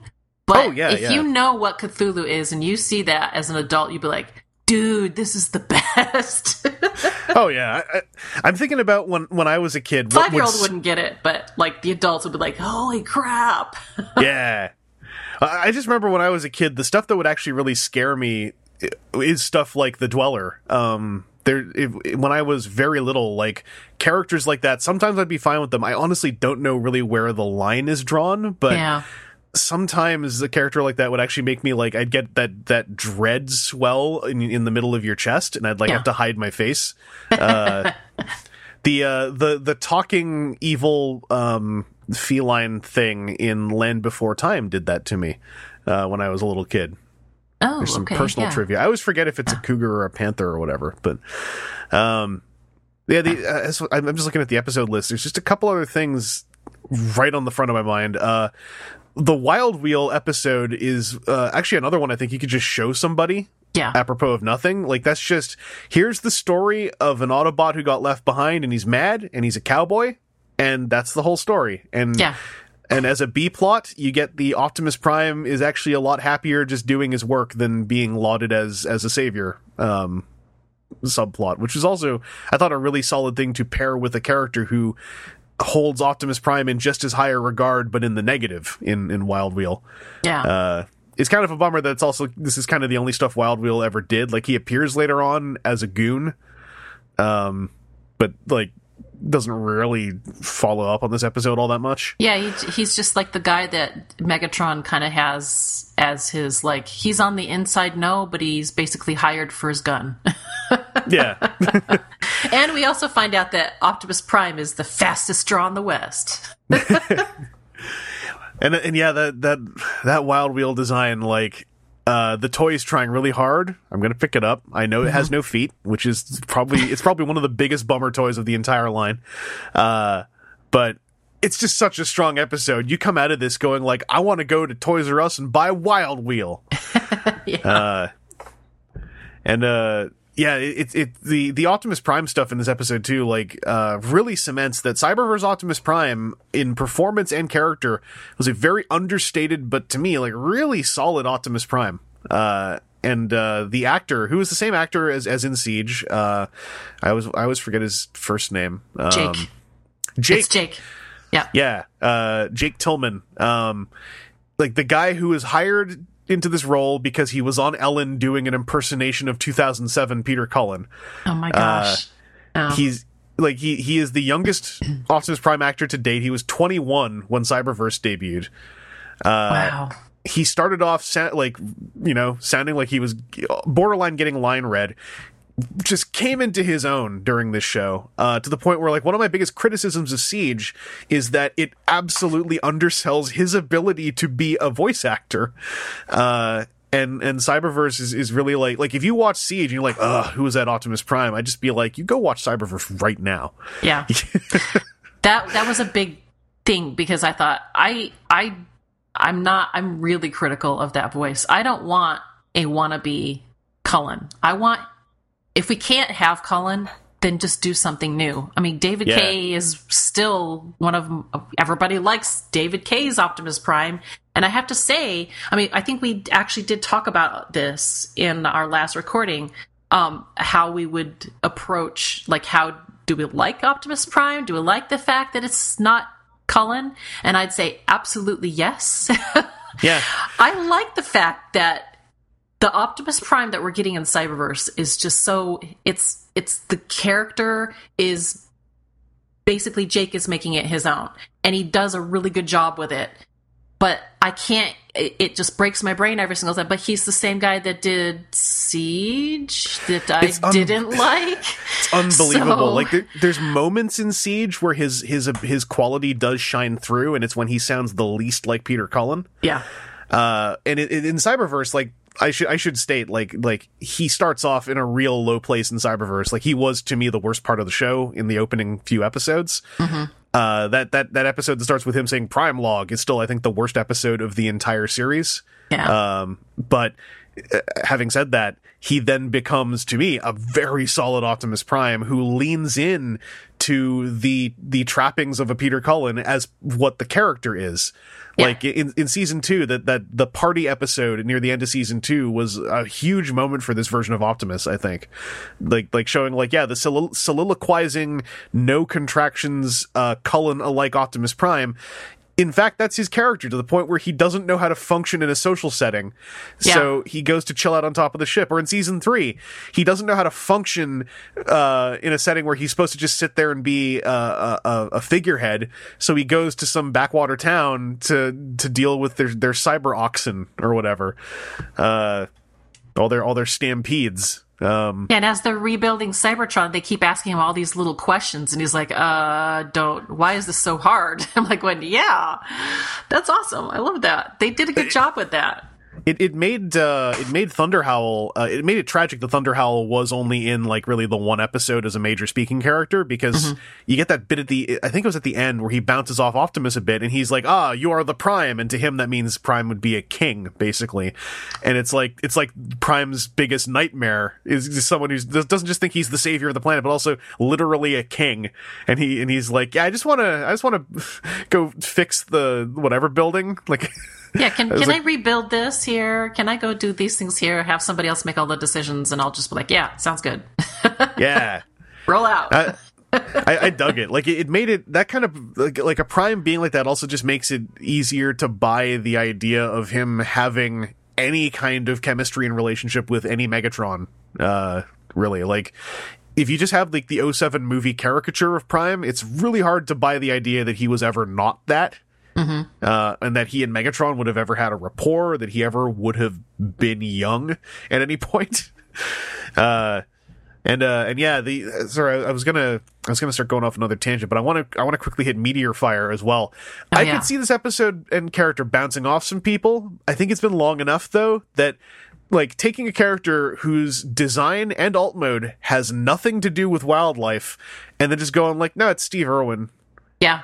Uh, and and also his partner is Cosmos. Which I loved. Yeah, Cosmos. like, yeah, oh my gosh. Yeah. two spaceships. That's fine.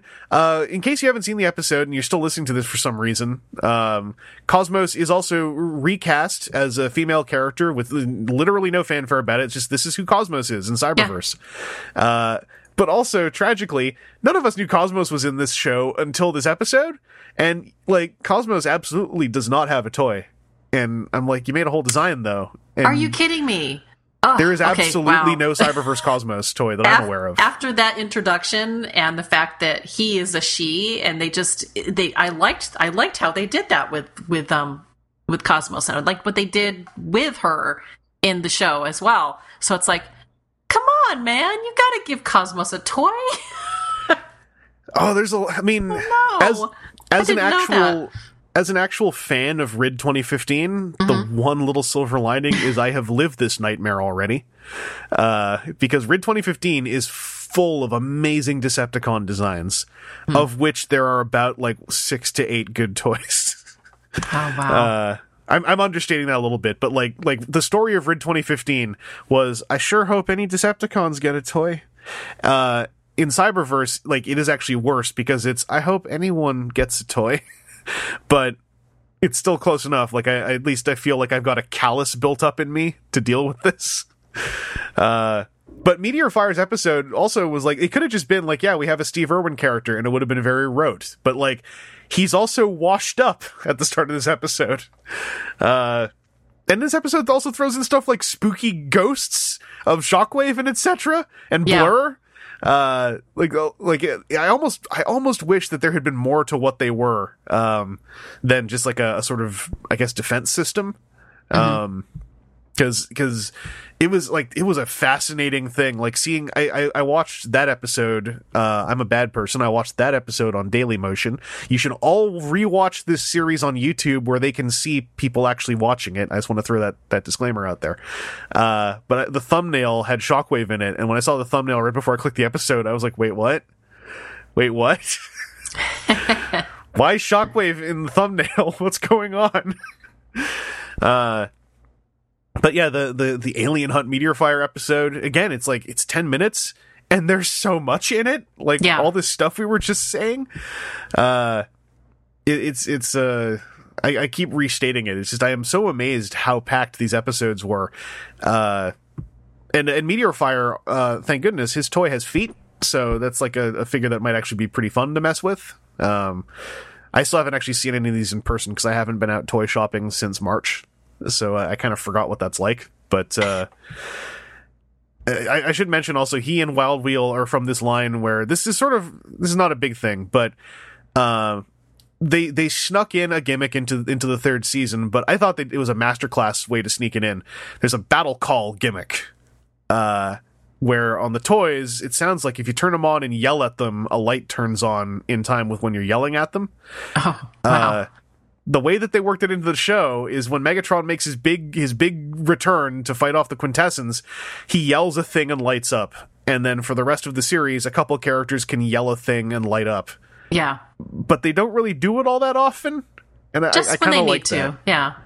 Yeah, I thought it was a kind of a good thing too because it, it kind of has a little bit of a callback to Beast Wars, but also in Rescue Bots they did the Energize thing as well. So I thought, wow, that's kind of a nice little nod there that they throw in at the last, you know, the last third of the of the show, yeah, and it turns into kind of like a thing that is actually great because it at as you you know that was the thing that helped them resolve the conflict in the second half but in the 3rd hmm. half it f- kind of fails. So it's like it only adds to the fact of how big and bad the the final bad is.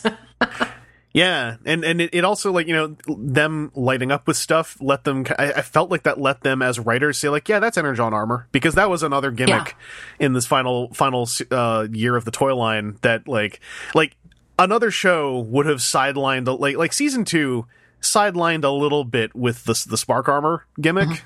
Um, o- o- only really for like one and a half episodes, I think. But you know, another series would have sidelined entire reams of episodes to have battle calls and energon armor and stuff. And I, I liked how Cyberverse handled all of that. yeah. Um, and, it's worth like, that kind of bounces into into the other big aspect of this season, which is like Megatron's return, and then creating for at least a few episodes this this at peace but bordered Cybertron, which is a, a an idea I don't think we've ever seen before. Yeah. Like that they just drew a line across the planet and, yeah, and this set is up your a border half. wall. This is my half. yeah. Which is that's something that a lot of kids can kind of relate to because if they have a sibling and they share a room, it's like, hey, you're half, my half. yeah and, and it, it also uh, it, it it lets you bring it lets them bring back that great energy that they would have in in season one and season two for at least one episode which is like once upon a time all these people were just citizens of a planet and also many many upon a time they've tried to do this before with a truce and it always goes badly uh, and this time it worked. And then we get these fun moments like Clobber and Lockdown resuming their their double goon friendship, but on opposite sides of the wall. yeah, Uh, that was cool. I liked that nod. I was like, oh, look, she got to switch sides. that's awesome. Yeah. But sh- and she's still pals with Lockdown, and Yeah. Lockdown is in this series. He's he's you know a little bit dim, and he's like he's fine with. He's like, yeah, we can't you can't come over here, but otherwise, how you been? Yeah. Uh, but but also like that episode where we get the, the the peek into the Decepticon city, and it's like it really quickly kind of became run down, and Skybyte got a pulpit to do poetry on, so they could throw back to that part of, Yeah. of the Skybyte character from from other series.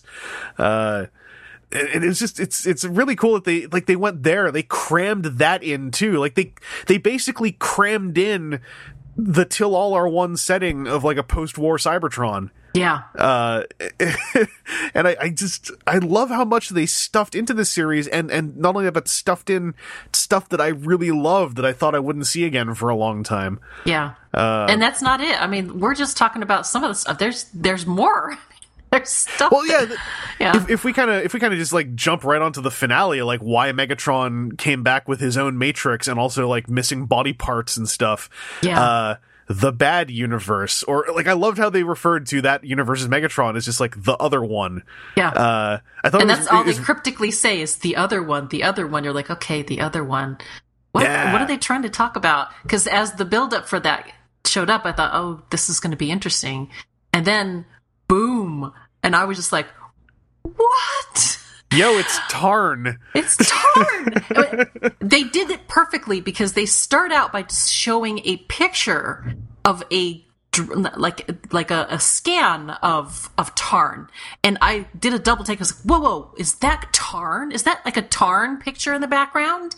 And then that's the same episode where boom. Like either that episode or the one right after it, where he just shows up, and it's not just one; it's a whole bunch of them. And I just went, "What the heck? They've got Tarn in this!" And I was like, "Holy crap! Things are about to go really explosive here. How many It's- episodes do we have left? Oh my god Yeah, like one. Yeah, it's like, genius because "Whoa." for one they made a Tarn model for 1.1 episodes, but but also like what better way is there to there is no bigger nod to the to the 2010s fan than to say like we have this thing. It's called the perfect decepticon. It's the the ultimate soldier created by an, an even worse megatron in an even uh, an even worse alternate universe. And and they don't even say all of that. All we see is that the other one has an army of tarns. Yeah. and if you're a transformers fan in the 2010s you probably react to that viscerally of like of like he can't have an army of tarns because that means no one's alive in the other universe And like they don't they don't need to exactly say that it. Yeah, they don't. Yeah. But that they, they do actually say it's. It, Megatron comes in and says it's been a long time since it's been a millennia since I've seen an Autobot, and I just went, "What the hell? yeah, it was it was just so well done. Like like to um to to to state all of this and to represent like this there's nothing smarter to me than how do how do we make the adult fan not need to to have it spelled out for them in half a second? Tarn. There you go. Uh that's what that's why i've had a criticism of the siege show where i would like one of my biggest crits of it in capsule is it's a very okay show that seems to not be aware that the 2010s took place for the fandom and for the franchise. And to me, like this, this is a perfect illustration of that point. Like, like Siege is like dark and dour, and it, and they constantly have to spell out for you like how bad everything is. Cyberverse has an army of Tarns show up, and we already know how bad it is. Yeah. They Didn't don't have have to to, go into word. A, they, they don't have to go into a lot of detail about that. Just the fact that Tarn exists, it's just like, whoa, mind blown. Yeah. And and, But and that yeah, was then- the reason why Megatron came back and made peace with Optimus Prime immediately. And he's been Yeah. building up since he came back, trying to find a way to stop these Tarns from showing up. yeah it was and and and like this is probably me drawing the line more so than the writers but like it even throws back to the fact that like the djd were kind of the culmination of of idw1 megatron's whole story arc. Was was him kind of like you know in a way coming back to to put an end to them specifically his his worst creation.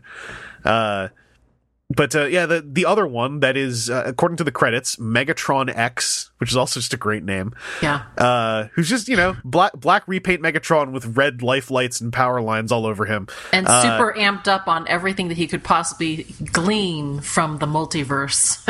yeah, he's he's the one who had a Matrix, and and boy, when they showed the diverging point in that universe where it's just basically like, yeah, he just shot Optimus in the face, and and everything went bad. yeah. and they showed they showed quite a bit. I felt uh, of of without showing him shooting Optimus in the face, they still showed a lot of that sequence.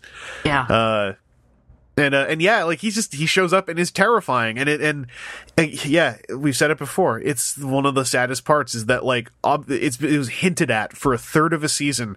All the horrible things Megatron X has done whatever Astrotrain's motivations are were created by him right? Like uh what Megatron went from being a, a sort of pastiche IDW uh 2 and G1 Megatron into an IDW 1 G1 Megatron pastiche because of this Megatron Megatron X uh and and I wish we could learn more about him uh, an excellent final boss for the series, but yeah, absolutely leaves all this room for more storytelling if we could ever get the chance. yeah. Uh, it was a, it was a good reveal. I, I also I was thrown for a loop because I was so sure the other one was just Tarn, and I was like, are we gonna have a speaking Tarn and Or you know, singing Tarn. or a singing Tarn and literally the Tarns, the perfect Decepticons, don't actually say anything. Ever. no, they just kind of grunt. They went, yeah. It was great. I was like, yeah, that, that- you know, why would Megatron want anybody to speak? Yeah, the, the again the another implication that he just lives in a universe full of mute tarns and and corpses everywhere. And like ah that, I mean, that even when universe. the, the Decepticons, when they see how awesome he is, they they literally bow down and pledge to him, and he's like, "I have no need for you." I was like, "Holy crap!" yeah. It's like all the Decepticons are suddenly now irrelevant. how do you feel about that, guys? Uh but yeah, the, it, it was it was a solid finale. Like like knowing it was the end was a real bummer. Like it, it always happens to me when I know I'm watching the last episode of a Transformers show. Is I keep kind of hovering over the timeline, and I'm like, how much is left though? Like how many minutes are left though? And and there have been 20 minute episodes where I'm like, that wasn't enough. And this was a t- again 10 minute runtime, and I was like, yeah, that was enough for this episode. Yeah, but not for the season. You kind of feel like afterwards, like, oh, it was such a great way to go out, but at the same time, I feel like tomorrow we're going to have another episode, right? Yeah, yeah, and and, and it's it's it's a credit It's to the to the writers bummer, that I yeah. felt I felt satisfied with the episode and the season, but robbed of a greater storyline. Yeah. Uh, And uh, and yeah, like also like I kind of it was kind of I felt left a little nebulous like the state of both Megatrons, like ours and Megatron X. You know, Megatron X is a prisoner of Astrotrain somewhere in unspace uh, in the multiverse, but like you know, our Megatron was kind of just comatose. Uh, he was still moving. He was still moving. I did just watch that episode today, so he was kind of Okay. still moving. He had a mark. He's got a Megatron X's mark on his chest, and that was like some sort of thing that was like controlling him, like some sort of like power thing. He could torture him with just like raising his hand, and it was just like, oh crap. Yeah, you don't really get an answer to what happened to Megatron. I would just guess that since Megatron X is no longer in their universe, maybe he's going to recover, but they kind of leave that little bit hanging. Again, Yeah. I mean, it, it's still satisfying because we have an end to the conflict, but we don't really see what happens to Megatron. So, and and like for if if if it's just in the capsule of this episode in this season, it's it's completely fine because it would have been a lot to start cramming that in. Yeah. Uh, it it is a good season four hook, even if that season never happens. yeah. Um, I'm just I'm just taking a look at some of the like. I want to throw a big shout out to Mae Catt, who has been throwing down so much info about this show from the behind the scenes side. Uh, a lot of people have been on Twitter. Like Randolph Hurd's Twitter account has been a gold mine. If you ever Yeah. go digging in there, Definitely go see it. Yeah. But there's there's a lot of cool stuff. Like I was just like me sitting there going like, "What's up with Megatron?" Apparently, according to Mae Catt, the crew wanted to, to do a reverse Optimus death by killing off Megatron, but in the final product, uh, there's a bit of an ambiguity as to what happens, and she can't remember if the crew was actually decisive about him dying in the script or not. Uh, and and of course, there's also the, the big the big moment that apparently was not in the script but added by the animation team, which was having Soundwave and Shadow Striker in the celebrating crowd of Autobots at the end. Yeah. Um, yeah. That would have been k- kind of nice to see some auto uh, Decepticons in there. Well, they they they slip they slipped them in there, um, like I guess at the very last minute, and it, it's Oh, okay. like like they're in there, and, and apparently they weren't in the script. I'm just looking at the screen cap, and they're very small, but they Yeah. in the screen cap, but they're in there along with Clobber, and uh, I think Shadow, I think um, Alpha Strike, are you know this universe's Striker, I think might be in there too. All right, I was I Uh, was watching on a very small screen, so I, I thought that I did. I thought I saw Clobber, but I didn't see anybody else. But Clobber's supposed to be there. She's an Autobot now. Yeah, but uh, that I mean, I, I, this is actually going back to to the previous um, story arc. This is also why I'm like I'm happier to not write a bullet pointed list and just keep flowing Yeah. with these kind of conversations. But holy moly, Soundwave's story arc in this was not expected at all. That he, you know. um grabbed a whole bunch of the IDW one Soundwave story arc and and in a great way. Like he's thrust into this position, and he and Rodimus end up becoming firm comrades by the end. yeah, Uh, and this Soundwave, you know, was very much a, a, an eerie, malicious character in, in season one and two. And I felt that the transition into into his role by the end of the show was pretty darn natural. Uh, it was, you know, brought about by circumstance, but it, it, it felt like it was earned. yeah. Um, they did a good job with it. Yeah. And and you know, he also survived, whereas IDW one Soundwave had to, you know, make a bit more of a sacrifice at the end of that uh, that continuity. Yeah, Um Ah, yeah, this the, the this is this is the closest I feel like we've gotten to to stuff I really like about IDW's runs on the on on Transformers, but like like delivered rapid fire with high energy in in a cartoon and uh yeah, it's it's I'm I'm already thinking about about the the podcast I recorded about Siege, where it's just like one of the first things I would say about Siege is it's fine, Cyberverse is better. Yeah. It's fine, Cyberverse is better. like that's like pound for pound, it's all right, you know. But this is like you have that good, better, and best. You know, Siege might be good, but Cyberverse is best. It really is. yeah, like uh, I, I like him, George Krstic, who has worked on the Machinima series and the Netflix series, and you know Meg, Mega Megas XLR and everything. But he was sharing some tweets about the show he just worked on, as one would. And there are some articles saying that Siege is like one of the best series of of the decade. It's one of the top five Transformers shows ever made. And I'm just sitting there like, I wanna even know what Cyberverse is, do you? Yeah. I, I want to say that that's from a point of view of like all of the other people that haven't been following Transformers since like the movies. You know what I mean? Oh yeah, that's, yeah. That's that's where it's coming from. And I'm like, yeah, it's, it's like, but the rest of the Transformers fans are like, but this has already been done about a bazillion times.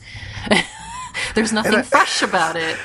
I, I just feel like I mean, there's a few Cyberverse would. things, but yeah, I, I think Cyberverse would tap into the audience too because, like, you know, on day one, it's also the it was the evergreen show Yeah. at first glance, and and in a lot of ways, like, it's not it's not just throwing bones out to people you know who were with Transformers during the 2010s and earlier, but the earlier part is in the show, like espe- especially in the first two seasons. There's there's a lot of G1 stuff flying all over the place, and and uh, the way I always love to sell the show to people who ignored it is like, this is literally that show that you all wanted since the Usenet days. It's it's a bunch of G1, uh, it's pulling a whole bunch of fan references, and there's no humans ever. yeah. Like it, And there were It- never there was never a plan to have humans. I do remember that little bit out of one of the interviews that I kind of looked at the bullet points for. They never had planned to have any humans in it. Boom. yeah. There you go. Well, and it, and it what's so great about this show is that they did it. They did that specific thing without the usually uh, overwhelming sense of cynicism that comes with it. Of like, this Transformers show's for the fans. There's not going to be any stupid humans in it. Like, it, it doesn't come across that way at all. It's just like, no, we naturally wanted to tell a story where the Transformers are all the main characters. It's like, Yeah. boom, cool. and and they didn't you know it was just like we just made a movie or uh, made a show exactly what you wanted and you know it just yeah we didn't have to put any silly taglines on it it just is what it is and if you discover it great and if you don't well sad face because it's good Yeah. Uh, and, and, and like it's, it's not that this, it's not that it should always be compared to this, but it's just, you know, they occupy the same year. I have a lot of trouble not constantly saying how much better the show is than the Netflix series. Uh, cause it, it's, it's just, it says a lot to me that Cyberverse was able to do almost every bullet point in the Netflix show and also a little bit better, I felt. Uh, and and the only reason why I think that's important is because I just feel like still there's people sleeping on Cyberverse, uh, and like I like the Netflix show to a point, but like I like it. Be- I like it because I have the security that Cyberverse also existed and and uh, is a complete awesome thing. Uh, and and I I just hope that by now, like I can understand in season one, but I hope by now everyone has taken the time to give the show a chance if they're way into Transformers. Because I, I honestly don't understand how you couldn't at this point. Like, I can understand a lot of reasons given if someone just didn't watch the thing, and if this if this was uh what's uh, let's see thirty six plus twenty six, if this was sixty two episodes that were all 20 minutes apiece, then absolutely. I could see that being hard to tell someone to go and watch. But yeah it's not, though. That's Yeah. the thing. It's not. you can spend 10 minutes and watch an episode a day and have it done in two months there you go yeah. Like if every six episodes is approximately an hour, this series is, uh, let's see, one, two, three, four, five, six, uh, seven, eight, nine, uh,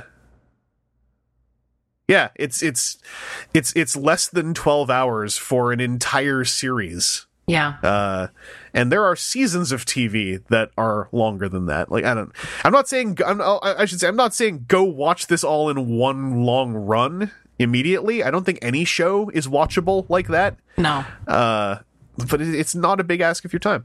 Uh, and I'm not saying this to you who's listening, because if you're listening by this point, you must have watched it because you listened to the disclaimer at the top of the recording. uh, just go tell your friends this. You know, indoctrinate more people into our cyberverse cult so we can demand a comic book continuation or something. woohoo that Uh, would be great I mean, at this point, it's the only thing I got left. I mean, animated got like a comic, sort of, at one BotCon about nine years ago. Uh, that's the only precedent that we really have set so far. but, uh, and one can hope. Uh, this this show was was a really special thing, I think, and and very unexpectedly. Uh, I have one other thing I was going to say, but first, was there any, anything else um, that that uh, you wanted to talk about that we might have skipped past? I'm just trying to think myself if there were any other bullet points I had, but I think we've pretty much covered everything that I wanted to say about it. I know there's a few more bits that we haven't kind of mentioned, but I'm like, you know what? People can go discover that. There's more. Yeah.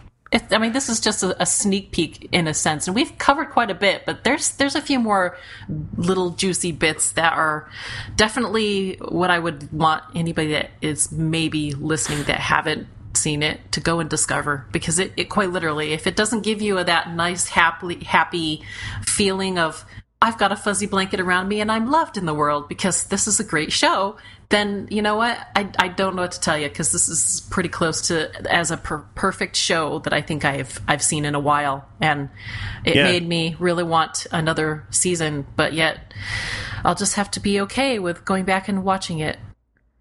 Yeah, like, like really the, on my own.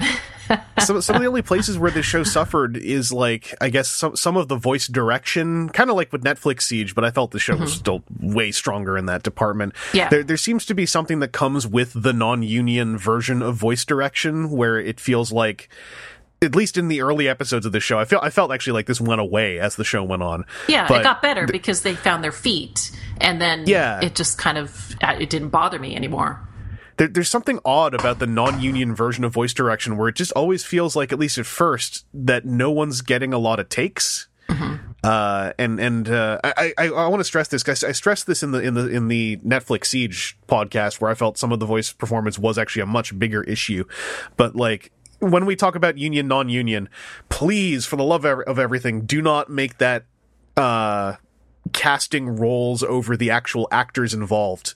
Um, there is a large conversation about about union versus non-union and how that is a way to save on budget but also a way to not pay more expensive actors etc uh, but please do not start coming down on actors uh, and referring to their performances like as oh well that's what you get with non-union actors. Because like some of these performances were so darn solid especially by the end. Uh, and I just, I just think it's I don't think it's very fair. It's not as much of a point for this one as it was for the Netflix show because that was where we had websites going like, well, if only they had Cullen, and it, as we said, like, no, that wouldn't fix it. Yeah, that, if anything, I mean, okay, I love Cullen. I will always love Cullen. He is undeniably going to be Optimus Prime for me for a long time. But I yeah. realized that at some point, like the guy is, you know, he's he's not immortal the day that that that that we get the announcement that he's no longer among the living will be a really sad day for me. But yeah. as Transformers as a franchise is going to continue forward, which means we need to at some point accept somebody else, another voice, or just be used to having d- new takes on a very well loved, very solid character that's had a specific voice for a very long time. And so I'm like, we have to be able to embrace somebody new. And I yeah. don't want that new voice to have to be trying to channel the voice of Cullen. And, you know, especially because I really think it's gotten to the point where Cullen is, he can't be mimicked. Let's just live with the fact that he can't be mimicked. So that yeah. means that we have to embrace a, a new take and be okay with that. And that's why I was like, eh, if anything, Siege suffers the most in that. And I I don't think it's the actor's fault, like obviously, because we see Jake has also done the Cyberverse version of Optimus I, Prime. I but, didn't know it was him until after I finished Siege, and it yeah. just made me even more confused. Yeah, I was like, I was like, he just finished taking ownership of the character there's no way he would decide to to step back that much. So it's whoever directed be the direction, that, yeah, the direction yeah. of the whoever is directing it said, "No, we want this." I'm like, dude, do you not realize that fans are actually really ready to see a new take? It's okay, you know. We're we're all right with that. It doesn't have to fit that you know? And maybe that's maybe that's the thing is that they weren't making making it. And i i kind of getting to the point where i think wow maybe the netflix show isn't for the transformers fans after all. I mean they said it was but it really is coming across as kind of not. Because they're still trying to imbue the cullen voice in the most recognized character ever. And i like i don't think this was directed at fans. I think it was you know we need to have this because everybody else still thinks of him as Optimus Prime. Is like the fans are ready to move forward. It's okay. You know, we're all right yeah. with that. I don't know. The direction was, yeah. it's it's it is it is something that is um it, these kind of sentiments it's very easy to inadvertently fall into a form of gatekeeping by saying like you know it's already happened here here and here but like I just I, I think that it would bring a level of quality that people would like it's it's it's not saying you should just go watch three other entire series because you get it there but Yeah. I, I don't think that folks who remember the 80s would be um, turned away by just a good voice that that is a good character performance and with the siege show also like the whole idea that that's even necessary falls apart the moment you just listen to megatron talk Yeah. in siege because it's Jason Marnocha's very unique take on megatron uh and it this that's what also would kind of set me off a bit about the voice direction because I was like, this is actually just unfair to Jake because Jason Marnocha is getting to do his personal iconic Megatron performance.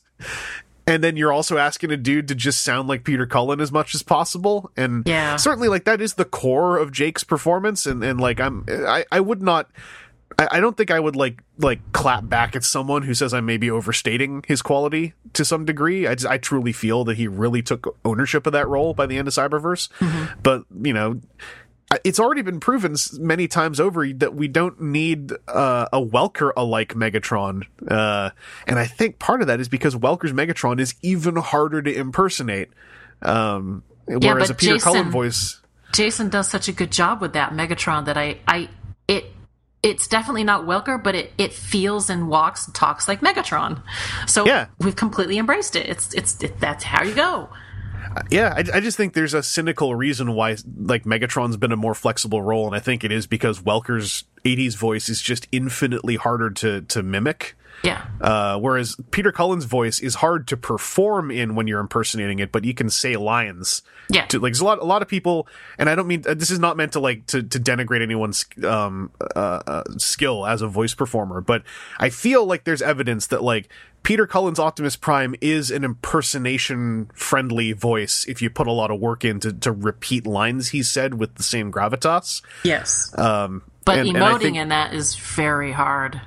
yeah I, I just think that the 80s welker voice is like it's i think people just didn't even like, try or or the ones who did it came off so weak that it was it was left to the side. Um the the other thing i wanted to say is like peter cullen and frank welker I felt gave the performances of their careers in Transformers Prime, uh, and and I felt that was a perfect coda to their time with Transformers as as like main frontline voice actors. Not saying that like oh I don't ever want to hear them again. I just feel like like if anyone ever says like oh but we need them back, I'm like they did like th- they did Prime though, and Yeah. Prime was them doing kind of the culmination of those two character voices. Uh, and and I felt like that was a perfect uh, like that you can't really get any better than that from the two of them. I don't think. Uh, Yeah, I mean now they because I was I watched like about two weeks ago. I was watching a couple episodes of Prime, and and you're right. That was that's the way it feels when you listen to that. It's like wow, it's like Megatron's voice is better than I remember it, and like that show because they don't just do movie lines and whatever. It's like they did a good job with the acting as well. yeah, You, I mean, you still get the same. I mean, that's where we get the f- probably more stoic prime than I remember. But and that I think that's also kind of what works for the character because it also pulls off in in Cyberverse in that way too, where it's kind of like he's single-minded like really focused in one different direction and that you know it, it worked for me. I but i think that actually hmm. has some root in prime because if you go back like there were moments there was a, the, the opening of season two where he actually isn't prime he's orion pax.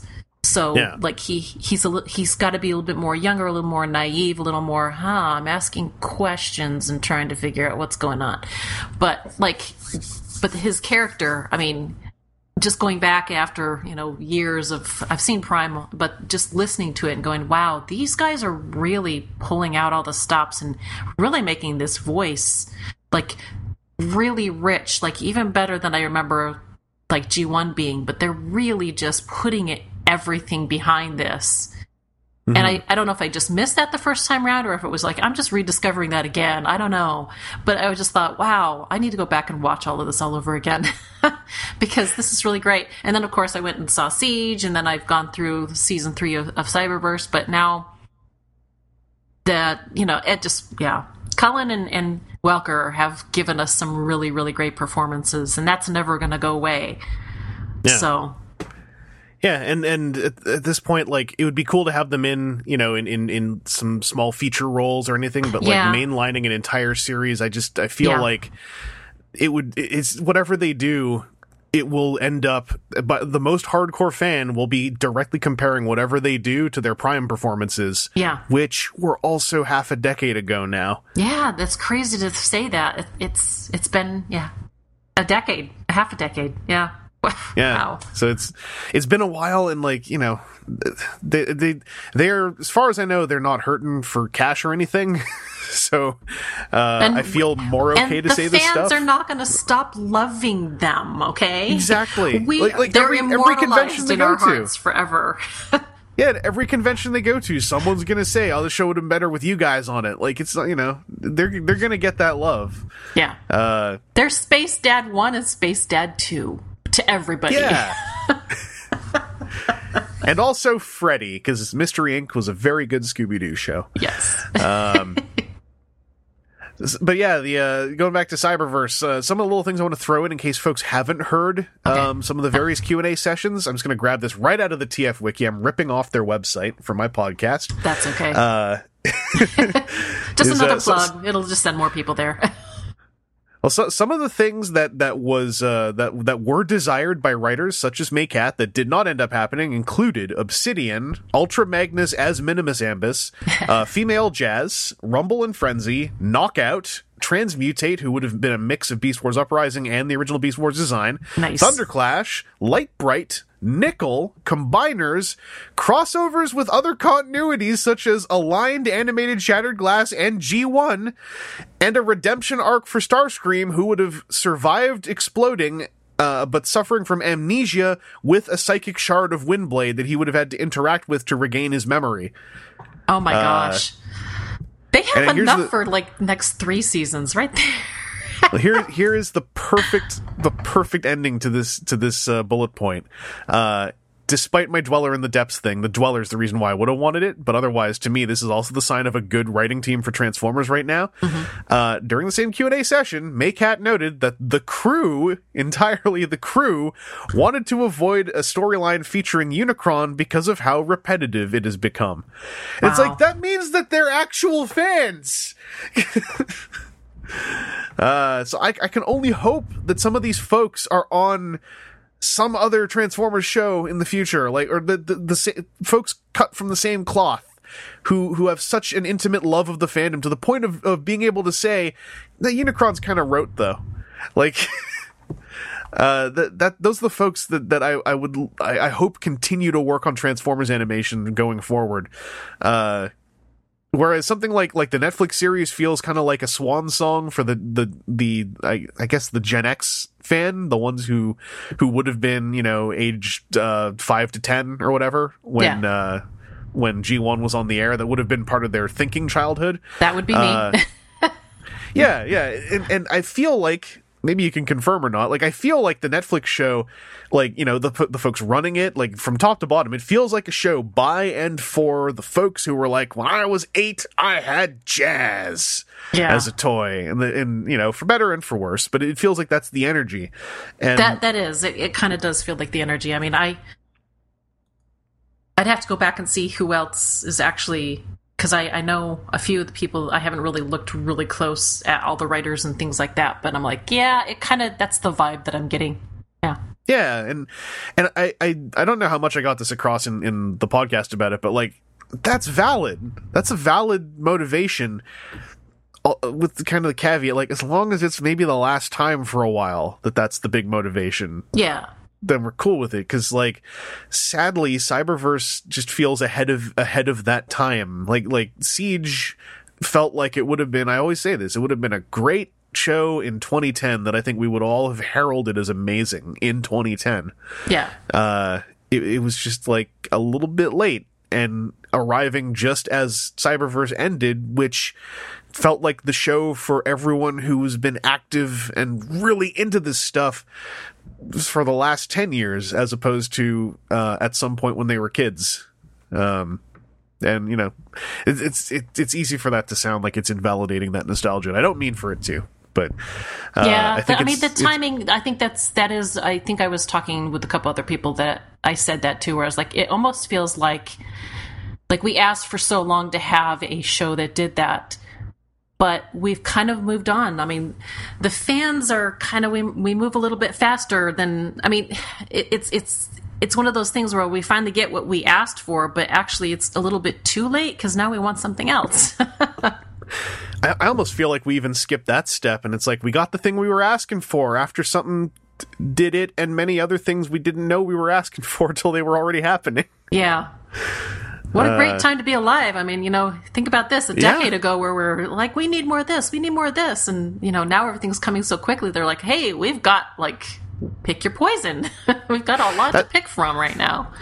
That's that's also why I, I kept wanting to. I, I always want to caution, like like you know, if you did, if you if you if you dug Siege, it's 100 percent valid because there's lots Yeah. to like about it, and if you really didn't like it, that's valid. But also, like, isn't it great that we also have this like three season show that just ended? That if you didn't like Siege, I feel like you'd probably like this at least to some Yeah. degree.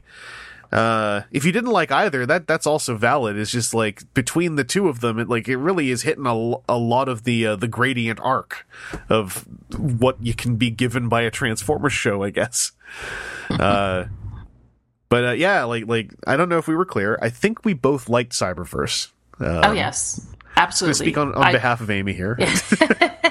No, I, I absolutely like Cyberverse. If I, I would say it's right up there for me with animated. So Yeah. it, they just did so many different things that were such a fresh new take, very solid in their their very solid in their execution. I mean, the third the third season really is just yeah, perfect. It's a tour de force. It- yeah. not not just of Transformers, but just of modern animation that is merchandise driven. You know, Yeah. like like it, the ten minute time slot. It's got to sell toys. Like I feel like this show is is a textbook be, that was being written as the show was being written of how to do this.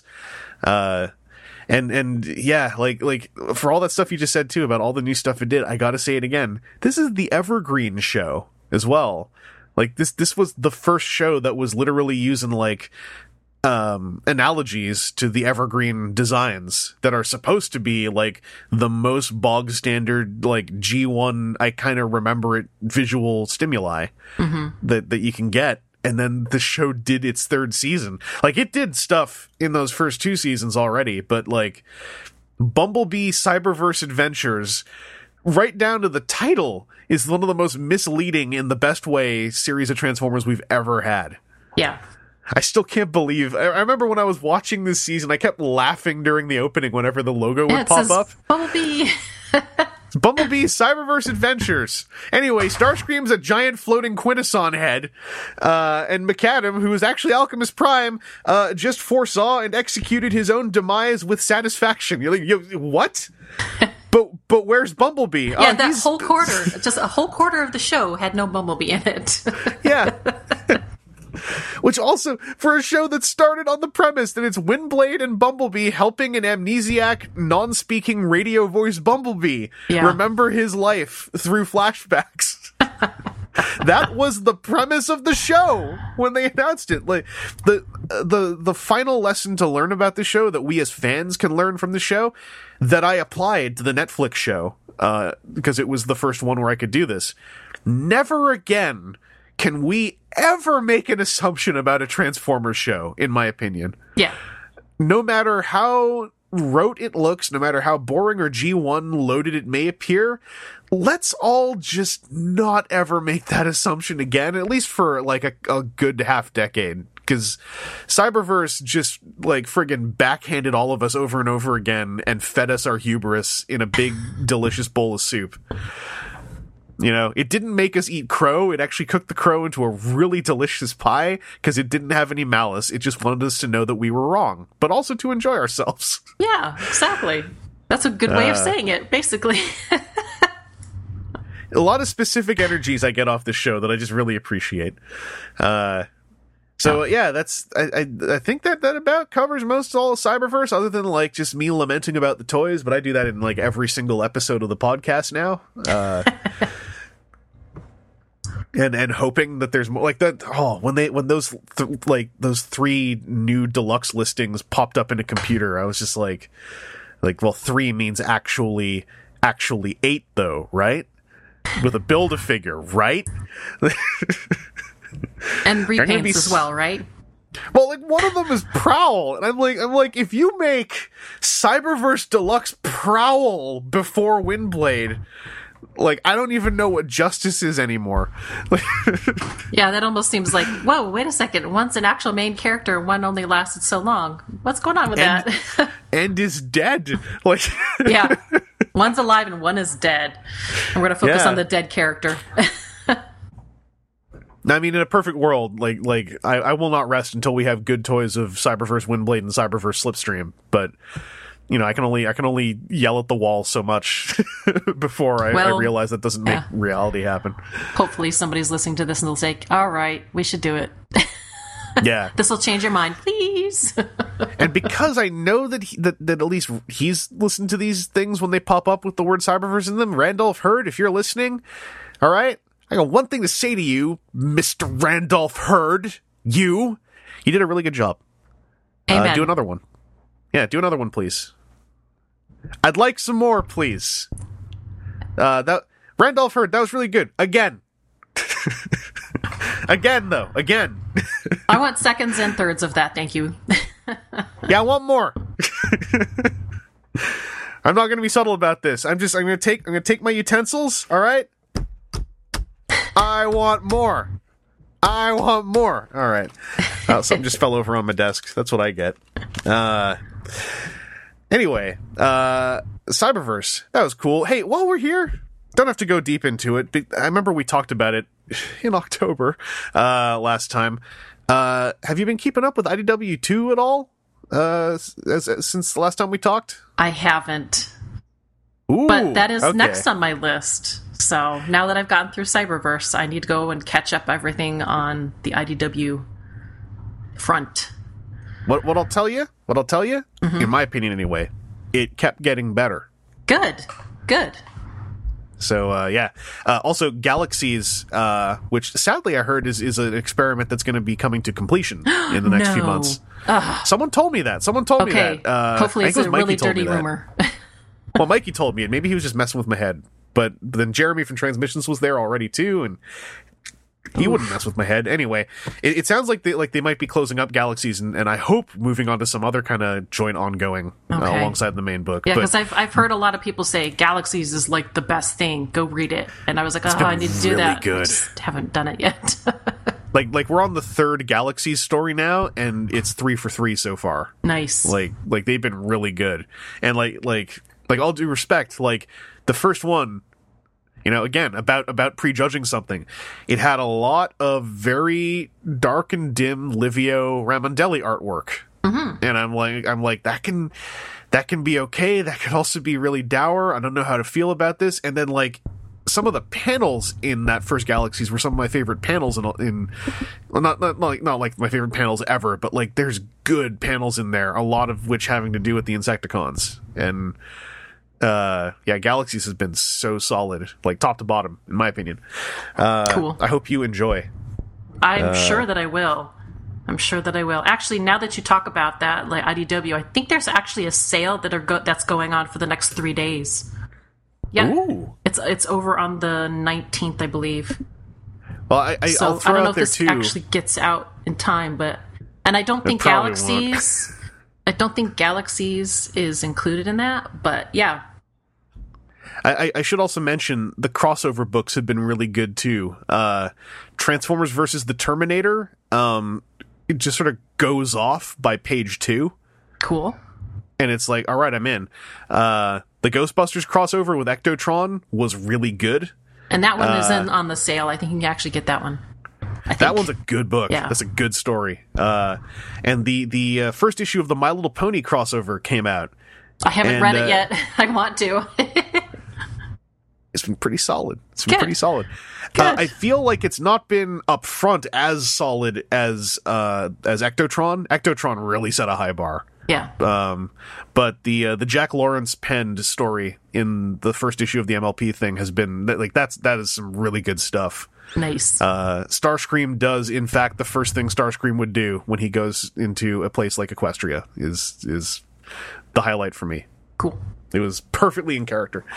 Um, I guess just to to close things up, um, and I feel always feel weirder asking this right now because you know folks are not able to to go out casually shopping as much as usual. But Amy, have you uh, recently at all? Uh, I guess since October, it turns out, uh, gotten anything on topic to Transformers that you feel, like talking about? Any any fresh Transformers acquisitions? Yes. So as you're saying this, I'm like, not only have I actually picked up a couple of the the the Comixology. That's that's it's on Comixology. I didn't say that, but it, yeah, I I picked up some some digitals of um, comics and just padding out what I didn't already have. And then I I think since we last talked in last October, I did pick up the Transformers Bumblebee DX um, DX of the Optimus Prime. I oh, did the uh, the threezero piece. yeah, the threezero piece. I have that on my desk right now, staring at me. I That's a- did that's a pick that nice up. figure. It's a nice figure. I, I have a hard time. Like I really, really like that figure. I, I can look at it all day and just find little new little things on it. Doesn't transform, but it is a really, really nice figure. So yeah, I just I just moved the ab crunch on mine yesterday to look at all his spinal detail again. oh yeah, Uh, and and like you know, a little throwback to us talking about Siege uh, in the last few minutes. Like that line is doing Siege, Optimus, and Megatron, two of the most illogical show designs to ever do as a high end action figure, given that they're CAD models of the toys already. yeah. But like that line has such juicy articulation design. I'm like, no, I can't ever tell anyone that they should go buy them. But like in a vacuum, they're probably going to be really good toys. Yeah, yeah, they are Just like- nice looking, very detailed. Yeah. Uh, Lots that, of that lots of is- detail put into it that I just I keep on I continue to marvel at. That line is that line is a solid thing. I, I, I actually really hope they go back to do some more Bumblebee designs because Oh, that'd be cool. uh, yeah, yeah, those those Bumblebee those Bumblebee models are very nice and they deserve more high end toys. Um, yeah. but uh, that's awesome. I'm, I'm glad you picked that up. I uh, I mean, I don't pick up things often, but that one I saw and I was like, that is really nice. I can't stop looking at it. I can't stop thinking about it. I'm buying this thing. I'm buying it. it's going to be my They, desk uh, former forever. But like, yeah, I bought it. they showed that they've uh, they've got a, a couple. I guess they were going to be convention recolors that are now just turning into online exclusives. Mm-hmm. But uh, their their Bumblebee movie Blitzwing they have coming out in a G1 Blitzwing color scheme. Nice. uh, which suits that design uh, way better than it should, in my opinion. Mm-hmm. And also, that's a, another good figure. And I'm like, oh, I kind of want it. It's too expensive, but also I kind of want it. we'll find a way to make it work if we want it that bad. I already got the one that looks like in the movie, so I don't need a second one, but I kind of want it. Uh, well, that's awesome. Uh, I'm, gl- I'm Cool. I'm always happy to hear people get in on stuff like DLX because it's uh, it's good it's good toy stuff. Um, but yeah, I mean, I've even uh, got the. It's I, I I put the battery in so the eyes light up and everything. My kids every single time they come in are like, I want to turn him on. I was like, no, no, no, no, no. Just just leave him. Just don't touch it. Don't touch it. Don't touch it. Because if you drop it and it breaks, I'll be really upset. Yeah. but also, like those eyes look alive, don't Oh, they, yeah. when they light up? They're- Like that's it's gorgeous. I have a hard time not just sitting and watching, and looking and going, oh, it's such a good figure. and it I had doesn't a even moment- transform.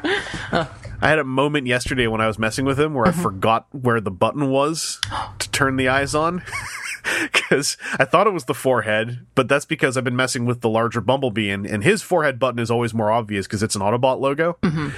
Uh, and then on Prime, I was like, oh, I don't, but there's, nah, that's recessed. That can't be it. And I started looking for a button on the back of his head for a while, and, and I turned him around like, I'll just push the front of his head. Click, his eyes turn. Oh, that was a button. All right.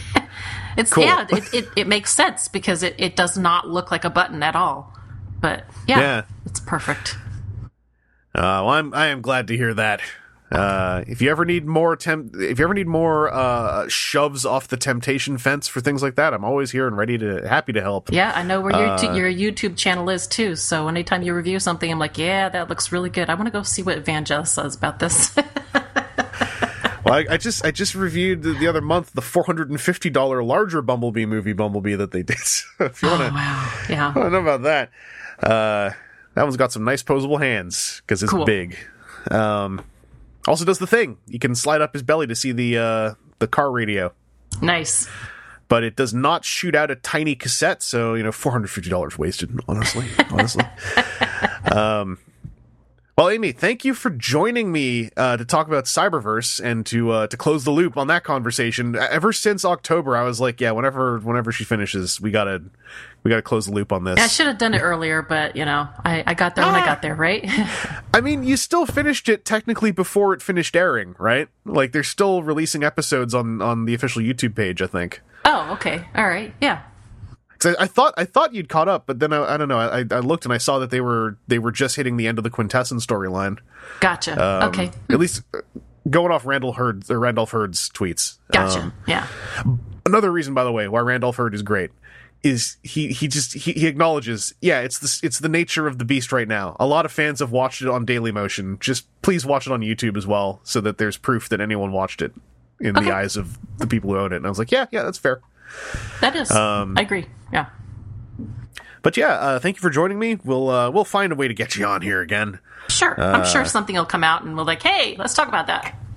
Yeah, I mean, I there was a brief moment where I was like, I should have a couple siege podcasts, but then we re- we did our one, and I was like, no, I kind of said everything I said, and also I don't want to rewatch Siege to remember things, so I think we'll just we'll just cap that one. But Yeah. uh, Yeah. You know, we got we got more of that coming too. Earthrise, I predict will be out somewhere near the end of the year or start of next year. So uh you know, there will there will be time for more podcasting. Uh but in the meantime, uh Amy, if people want to find out where you're at, you got a Twitter you got a Twitter account. I, I know I plugged do. that last time. Yeah. So you can follow me on Twitter at Lady of Rec. That's where I hang most of the time. Yeah.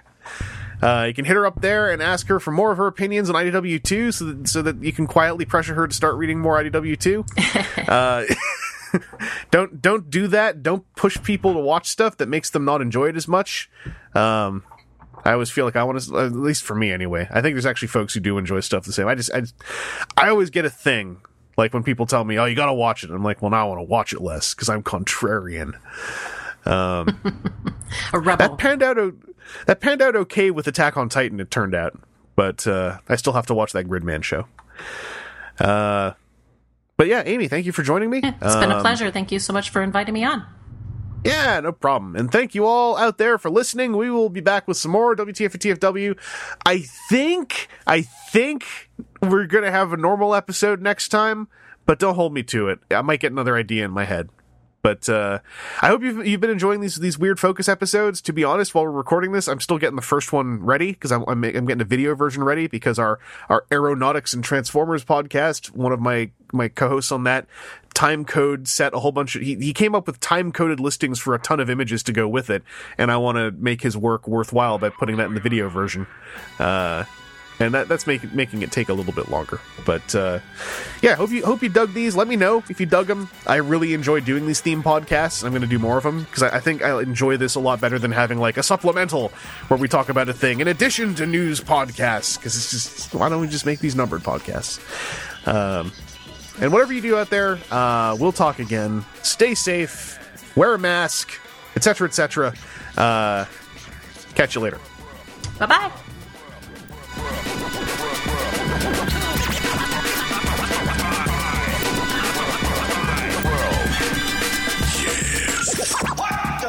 Add